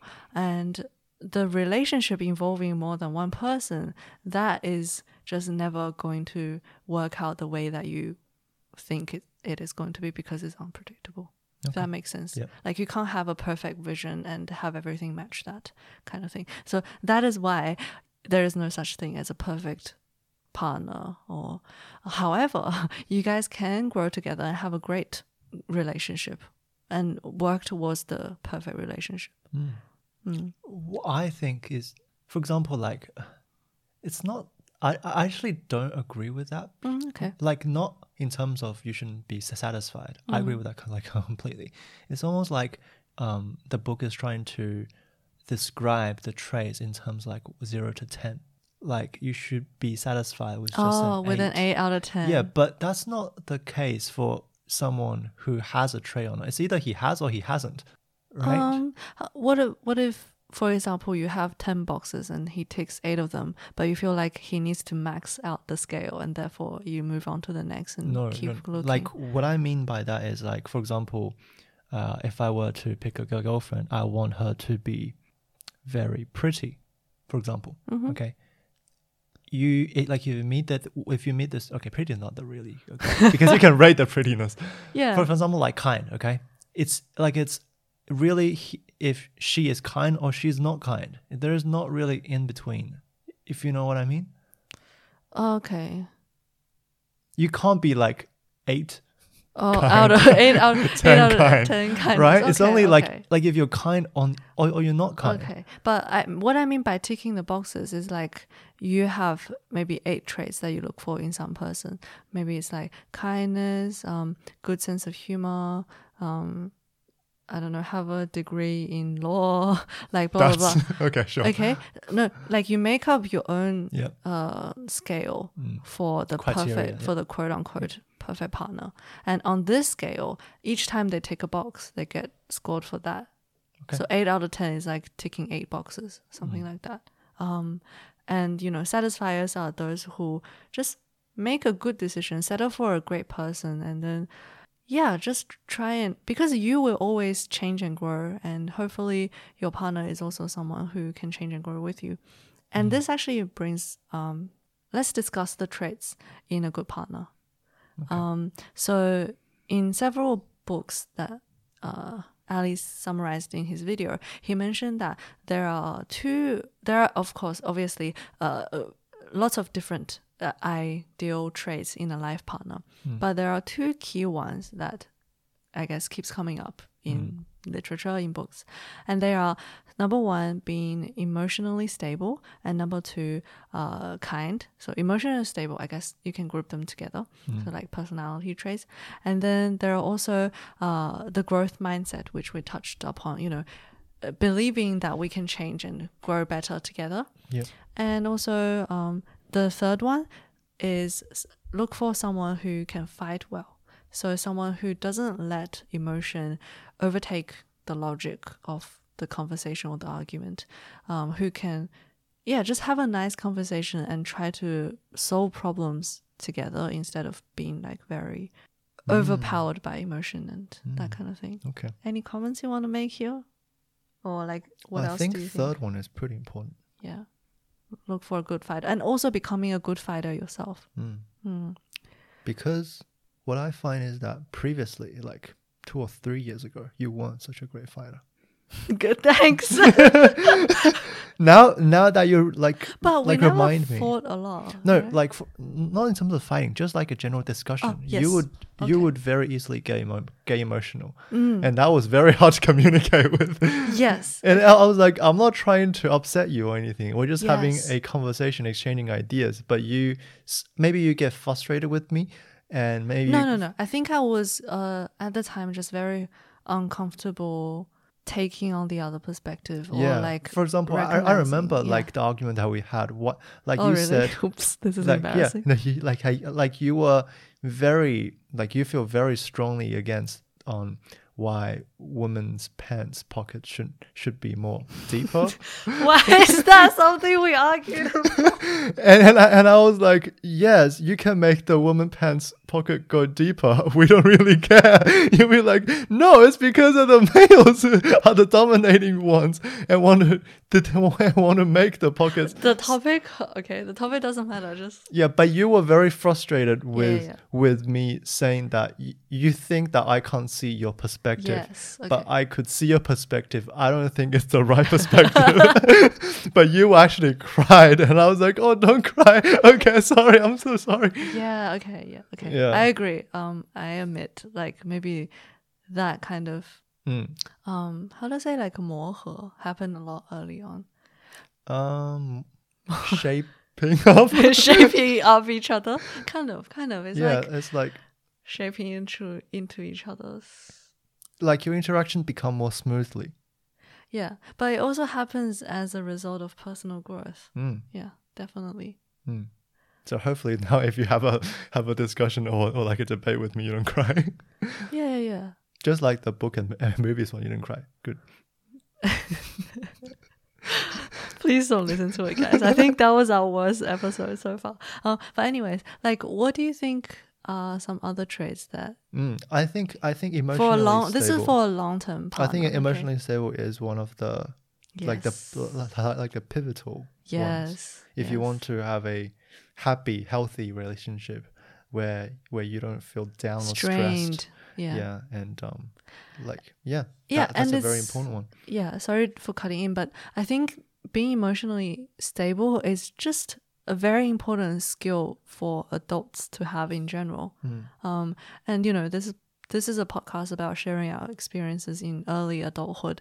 So um, maybe so maybe we'll talk about this again sometime. But I just find being with people who are emotionally stable um, just so much better, and it's Mm. Yep. just such an important skill for, to have as an adult. Yep. It makes social interactions a lot more effective, Mm. and And Yeah. those that are emotionally unstable tend not to show their un- un- emotional unstability in front of friends, but they will show it to their partners. oh yeah, okay. Yeah. um, not necessarily friends, but like to to co-workers Yeah. and acquaintances Yeah. kind of things. Okay, And yeah. and they lash out. Yeah. Mm. Okay, my dad's like that. yeah. yeah, which I really disliked about him, especially growing up. Mm. Um, he would basically show his worst side to my mom and his parents, Mm. and yeah, My dad is kind of like that too, but my like my dad has a very bad temper. My Mm. mom will actually call him out. Why do you show the best side to your friends, but not show the best Mm. ones to to your family? Like you would be a great friend, but you wouldn't be a great family member. Yes. Oh, okay. Yeah. That's so important. But Mm. why I I still kind of don't understand why they do that. Mm, I don't know. I, I think it's just that um I don't know. Is it because they feel like family members wouldn't leave them even if they Yeah, family members are more um stable? Like they're not going to the word is not coming out. Hold on. The forgiving in terms of Oh. you showing that that that that bare emotional side. doesn't that doesn't mean they should be more forgiving. yeah, forgiving. I mean, well, I think that's Screw what them. Yeah. Yeah. Mm, but yeah. adding on to the traits, I think that um, another part is a very Chinese saying. It's called sanguan. Mm. Is I, I, I was I, I was just trying to count counter like count on what the sanguan are. That what well, there's the value of money. Yep. There is the value of life, mm. and there is also a value I can't recall 人生观、呃、人生观、价值观、世界观世界观 world so your- views, What world life views, Yeah. money views, I value don't- views. I don't know what it means by world views, but in terms of my money views and your life views, I think that's that's pretty important. It's like on what you think is appropriate on s- what you should spend your money on. I Mm. think money also is like is a very big part, even though Oh, it's people- actually not just what's spend like spending money. It's Mm. also um like what humans should value. Yeah, exactly. Yeah. Okay. Sure. Yeah. And adding to that, I think that how much money you have also kind of will impact on how you make a decision to for picking a partner. How much money you have or how much they have or they make. How much money do you comparatively? Oh. Mm, So you're talking about being financially compatible? yes. Why I do you think- think, that is? I think I think that if others tell you that financial it does not play a part in a relationship, I think that's all fairy tale. I think if you actually became married, it, like if you're looking for a serious, relationship, Okay. Yeah, yeah. if you're looking to spending time like living together, I think financial wise, you have to be com- compatible. I mean, otherwise there would just be a, a Okay, lot okay. of Yeah. Or at least be able to yeah, be able to get to the point where you agree with yes, each other's values. yes. Otherwise, Otherwise, you're yes, not gonna have a great time. Yeah, I agree. And um, for example, like a very rich person dating a very poor person. Um, it's not necessarily to do with w- what they are fundamentally. It's more like w- how they value things. Basically, Hmm. they have to be able to value things in the same way or a similar way, Yeah. um, and agree on the values of things Mm. rather than yeah. I think that's a lot of. I think that's one of the aspects where the Western da- the dating books don't really touch upon, but in the in, in like, Mm. like like like in Chinese, like in Chinese books where dating is, you know, like there are, there are different dating shows. The financial is a very big part, and I agree. Um, I think value of things doesn't really get singled out in philosophy. Um, so the philosophy of I don't know, maybe like just how to live better. I think philosophy by definition is okay. I could be wrong. I'm gonna check, double check this now. Mm. So philosophy is the study of fundamental nature of of the fundamental nature of knowledge, reality, and existence, especially when considered as an academic discipline. Okay, that's not important, but basically, it's the the theory that acts as a guide for living a better life. You Yep. could say in general, and that involves all the three views that Yep, you were trying to say. Absolutely. Yeah. So, because the worldview is about uh, like the orientation of an individual or society in the in the whole Mm. whole world, like their point of view, kind of. And then value is what's important in life, kind of, and how much value you attribute to different things. Mm. Um, yeah, and then all, they all kind of come together to form how we should live. Mm. And yeah, so I guess things are just like kind of encompassed into one overarching thing. Um, mm, like although they don't maybe directly talk about money, because I feel like that's kind of like an un- uncomfortable topic to openly discuss. Whereas Where it should. in Chinese culture, it's openly discussed in the context of introducing people, like, like Yeah. the older generation. I kind think of- uh, I think a lot of bare now. I, I think it's a lot more bare now, where you know, on your dating app in China at least, you'll sh- like you'll show if How do you're- you know that? you see the 非诚勿扰 and stuff. Oh, okay. like you see Fine. that um that you, that you have houses, you have cars. Though that's a, like essential if you want to get married in China. Oh, okay. Great. Yeah. Um, okay. But what about in terms of just the traits of Personal, a person? personal. Okay. Yeah, we did talk about so their overall philosophy Yeah. and have to be agreeable and stuff. Mm. Mm, I think it's very important for a partner to how do I say this? Like Okay, I think that Mm. the book is really trying to say is that you shouldn't, um, like you shouldn't place appearance as one of the traits, uh, right? uh no, I don't think so. Uh, this is like no no no. Oh no, this is like a summary of some of the traits Okay, that Ali okay. pulled, and Right. I think also from other books as well. But but um, these are like recommendations for good traits to look for, Mm. uh, for finding a long time partner. Mm. So it's not saying that you should ignore the rest. This Mm. is just recommendation for something you should pay attention to. Mm. Um, in maybe in addition or kind of like check your check your uh, checklist Mm. and see if they're there already. If they're not, you should probably consider adding them in, kind of thing. Yep. Um. When I was young, Mm. my mom and dad always tell me that in the future, when I have a wife, I should pick a wife that is doesn't have to be pretty, but has to be kind to me.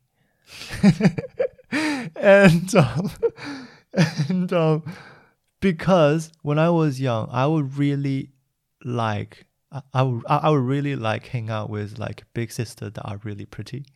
Okay. Honesty on this podcast is not overlooked, guys. Yeah, and my mom and dad will always think that oh no, my Oh, okay. My they were worried just- for you for your standards. yeah, f- like just if someone is pretty, and You'll be lured the- into. yeah, and they would just say you, your wife doesn't have to be pretty and blah blah blah. blah. Oh, okay. That's just them trying to teach you to appreciate other things. Mm. Yeah, it's okay. Um, but I think for most people, appearance still plays a big part. Absolutely. Yeah, and I'm not ashamed of admitting that I put it quite high up on my scale too. Mm. Like, yeah, like a high weighting. Yeah. Thank you. Yeah. Well, the whole point of um attraction, like maybe biological and chemically, is you want to pick the partners that's going to give you offsprings that have survival advantage. Well, yes, sure. Okay, if you want to go to the science of it, yes. Come on. Yes, and- it is. Yes, yeah, it is. And if you wanna, and if you wanna give your offspring the best chance of keep reproducing, then yeah, you give them the best looks. hmm It's just a powerful weapon. Um, but we can talk about looks in other contexts. And Mm. yeah, it's worth a discussion, anyways. And okay, but we're nearly at the end. Um, so ah, there was something that came up in our conversation that I thought was a good segue, but then we kind of got sidetracked into okay. talking other things. That's okay. Keep going. Um, but it is, I guess, it's also having to do with. Oh no, no, no! What's the part that you were like, um, like ten dollars versus a hundred dollars or something, like the the hobby wise, like Okay. what did you say about that again? So you said, um, You should spend 20 percent of your income on the things that you want to do. Okay. How about I just start over for this? Um, so the, for the last little bit, I guess as a kind of like a reflective exercise for myself, I don't know. I maybe a couple months ago, or maybe it was it started around lockdown period. I was starting to feel like I was depend too dependent on you. Mm-hmm. yeah. It wasn't okay. Maybe it's not very specific for this lockdown, but I know that there's definitely instances in our relationship over the last Yes. six years or so that I was like, Tian Yu was the one that I went to for everything, Mhm. and um, yeah, now I just see it could be a very draining thing for you. It is. It Mm. was. Yeah. I, I I was really really stressed. I Mm. can tell you now. Why were you stressed?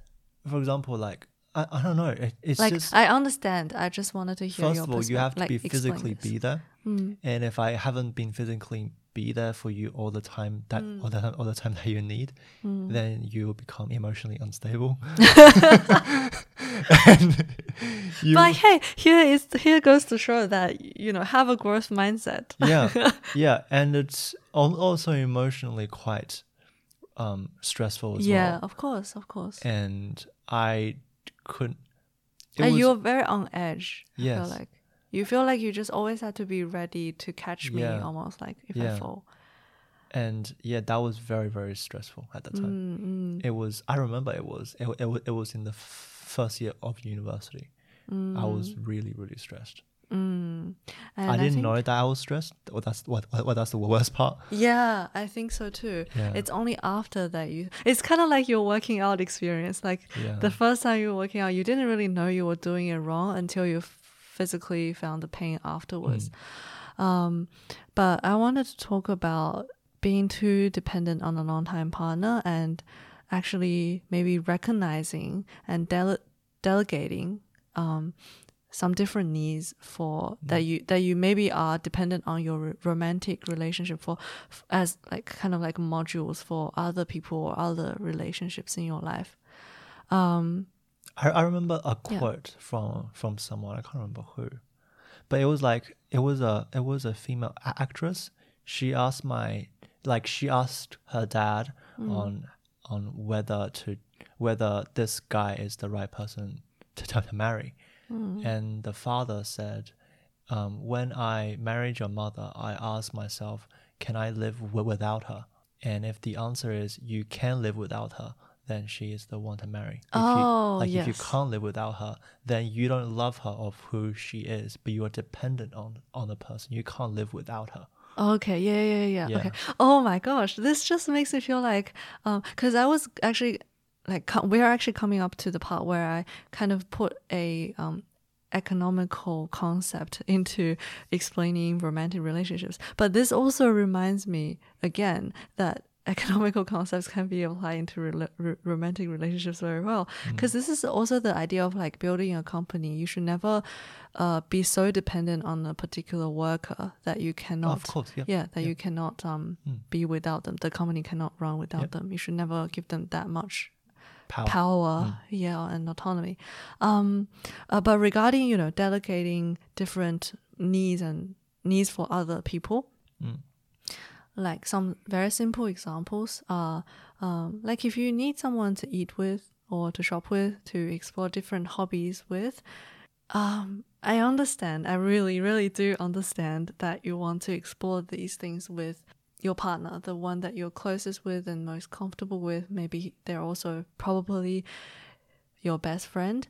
Um, but however you know it's still very possible to have them with other people and delegate them as tasks for other people. And you might even find it more interesting um, to have a variety of different people and relationships in your life.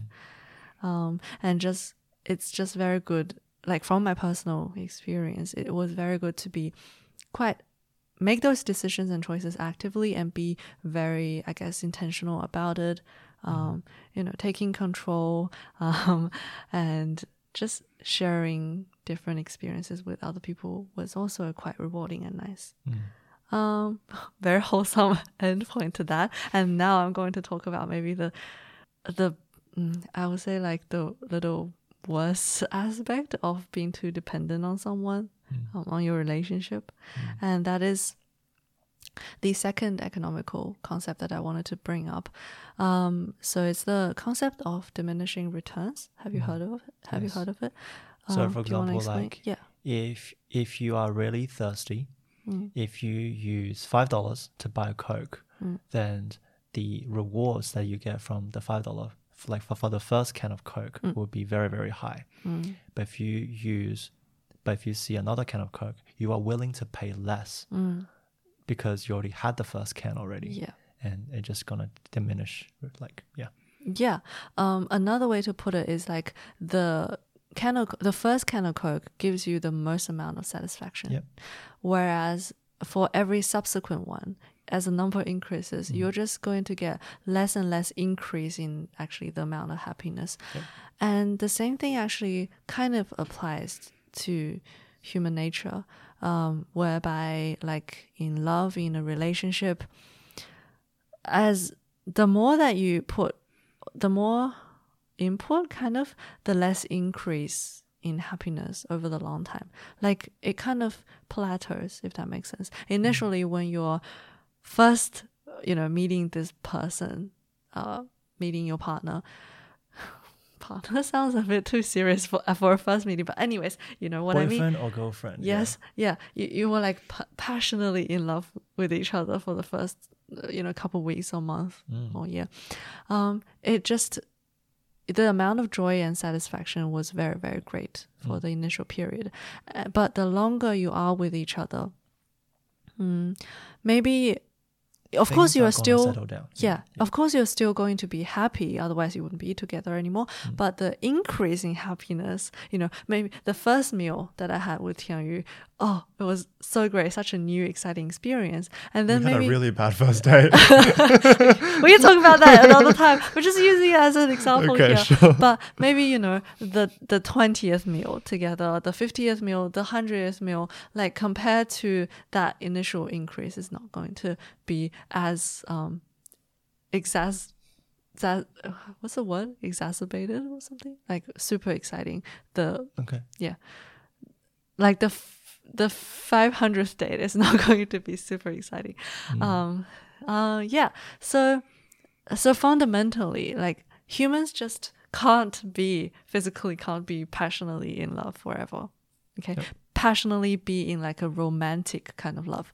Of course you love kind of blends into a bit of familial like family love and also um, a lot of responsibility and just uh, caring for each other in general and just the experiences that you share like all of that encompasses this very complex long-term relationship that you have with the person Yep. but humans are just fundamentally not actually that capable of being 100% passionate Yep. for that long it um, will just be exposed to the diminishing effect and um so because of that like socially or societally the one-to-one marriage you can even see it as kind of like a working against human nature because it kind of demands that you have to be Yeah. loyal and 100% Yeah. for this so there's person thing called the seven year itch, right? I mean, oh, are you are you looking forward to it?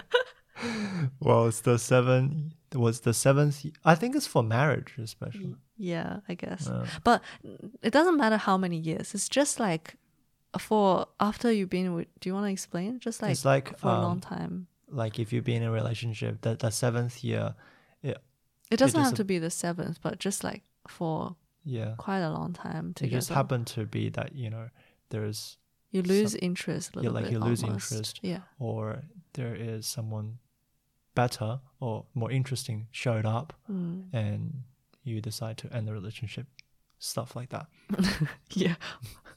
Right Yeah. um. or there's a fight that just can't be handled between mm, people But yeah, yeah, like some cracks in the relationship. Mm. Um, but I feel like even though this is the shady side, it's still a shady reason to not be too dependent on someone. Be- Absolutely. Yeah, because you know, if if it's a hundred percent, if you can't physically can't live with that person, live without that person, um, it's just not healthy for you or for them. We kind of share both perspectives. yep Yeah. Any other things you want to say about this? mm, that's all Um, yeah. Oh, um, what about like what if so what if we come up to our seven year itch and there's something a problem Mm. that we're gonna face? Like how do you think um how to approach it? it depends on what kind of problem I know, I know, but I mean the general mindset. Like if Okay, we so want if to there's be a together. conflict Yeah.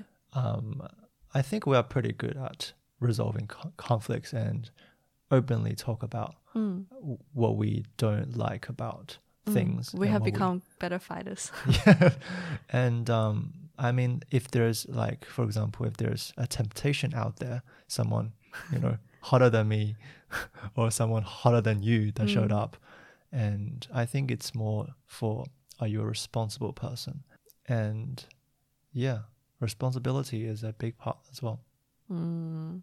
For me, maybe an even more practical aspect is just uh maybe okay. This isn't a bad thing if you're actually with a toxic person, if you're actually in a toxic relationship.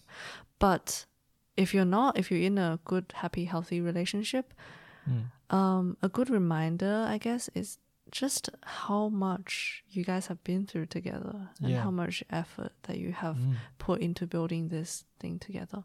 Oh, and another point from the video and the book is um, that it's always better to be deciders rather than sliders. So sliders are people who kind of just slide into the next stage of their relationship or next stage of their life. Like, oh, we've been together for long enough, let's make it official.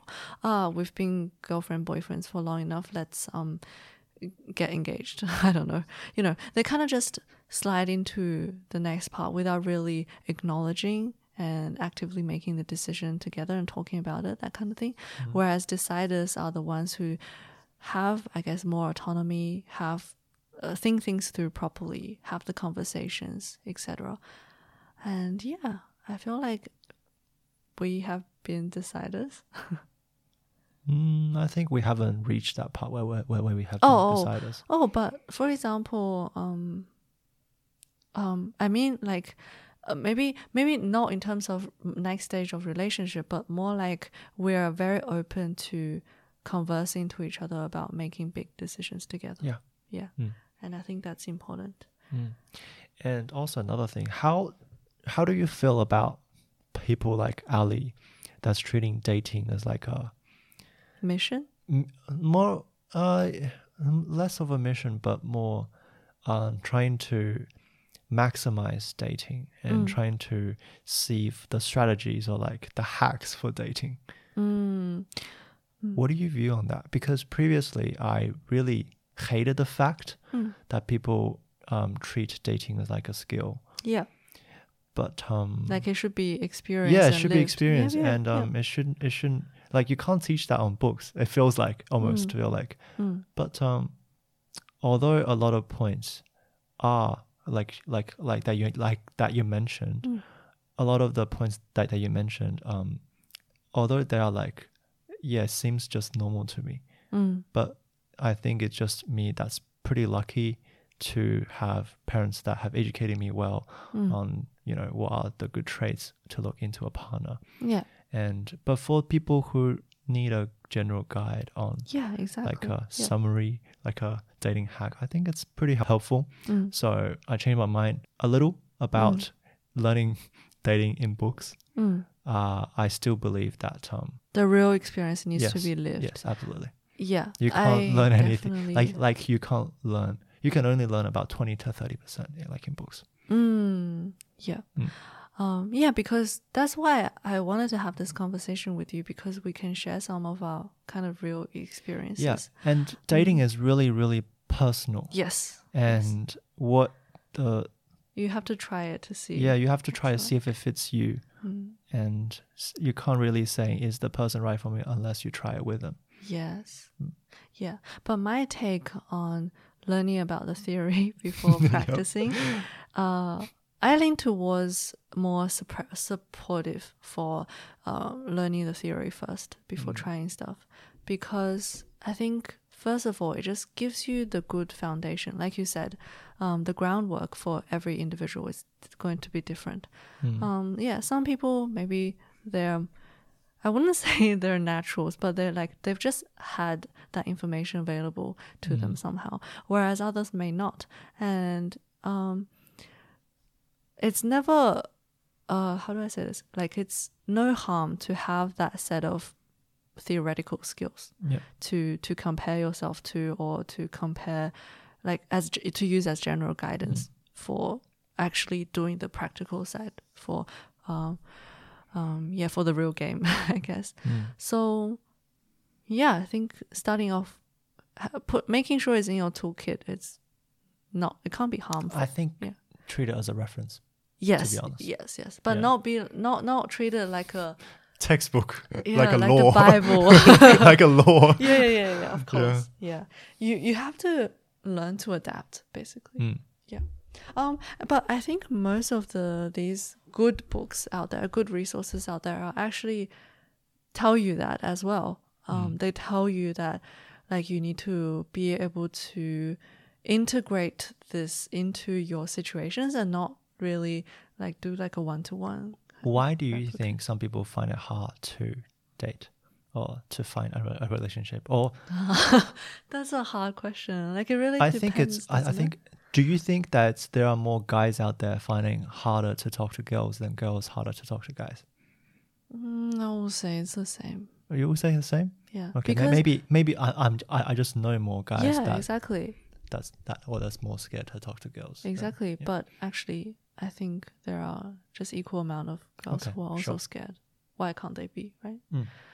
Um, it is. It could be intimidating, and it not even like, um, not even just in heterosexual relationships. I think love, falling in love, makes you vulnerable, and therefore it is a scary thing. A scary. It can be intimidating experience for people to start off, just like Jimmy. Who's Jimmy? Jimmy going to oh, the oh, gym. Jimmy. Okay. it's like Jimmy. I was like, is there a famous person called Jimmy? okay, Jimmy. Okay, sure. yeah yeah like Okay. yeah falling in love it just makes you very vulnerable and Mm. just like going to the gym. And if if if you and I think that if someone I've seen that recommendation a lot. I haven't personally experienced it. Like if someone that you really want to be with Hmm. who is not really want to be with you, you should not focus on chasing after them. okay You should focus on improving yourself. oh okay Yeah, I'm, I'm not sure that if that fits in anything, but um, yeah kind of does Hmm.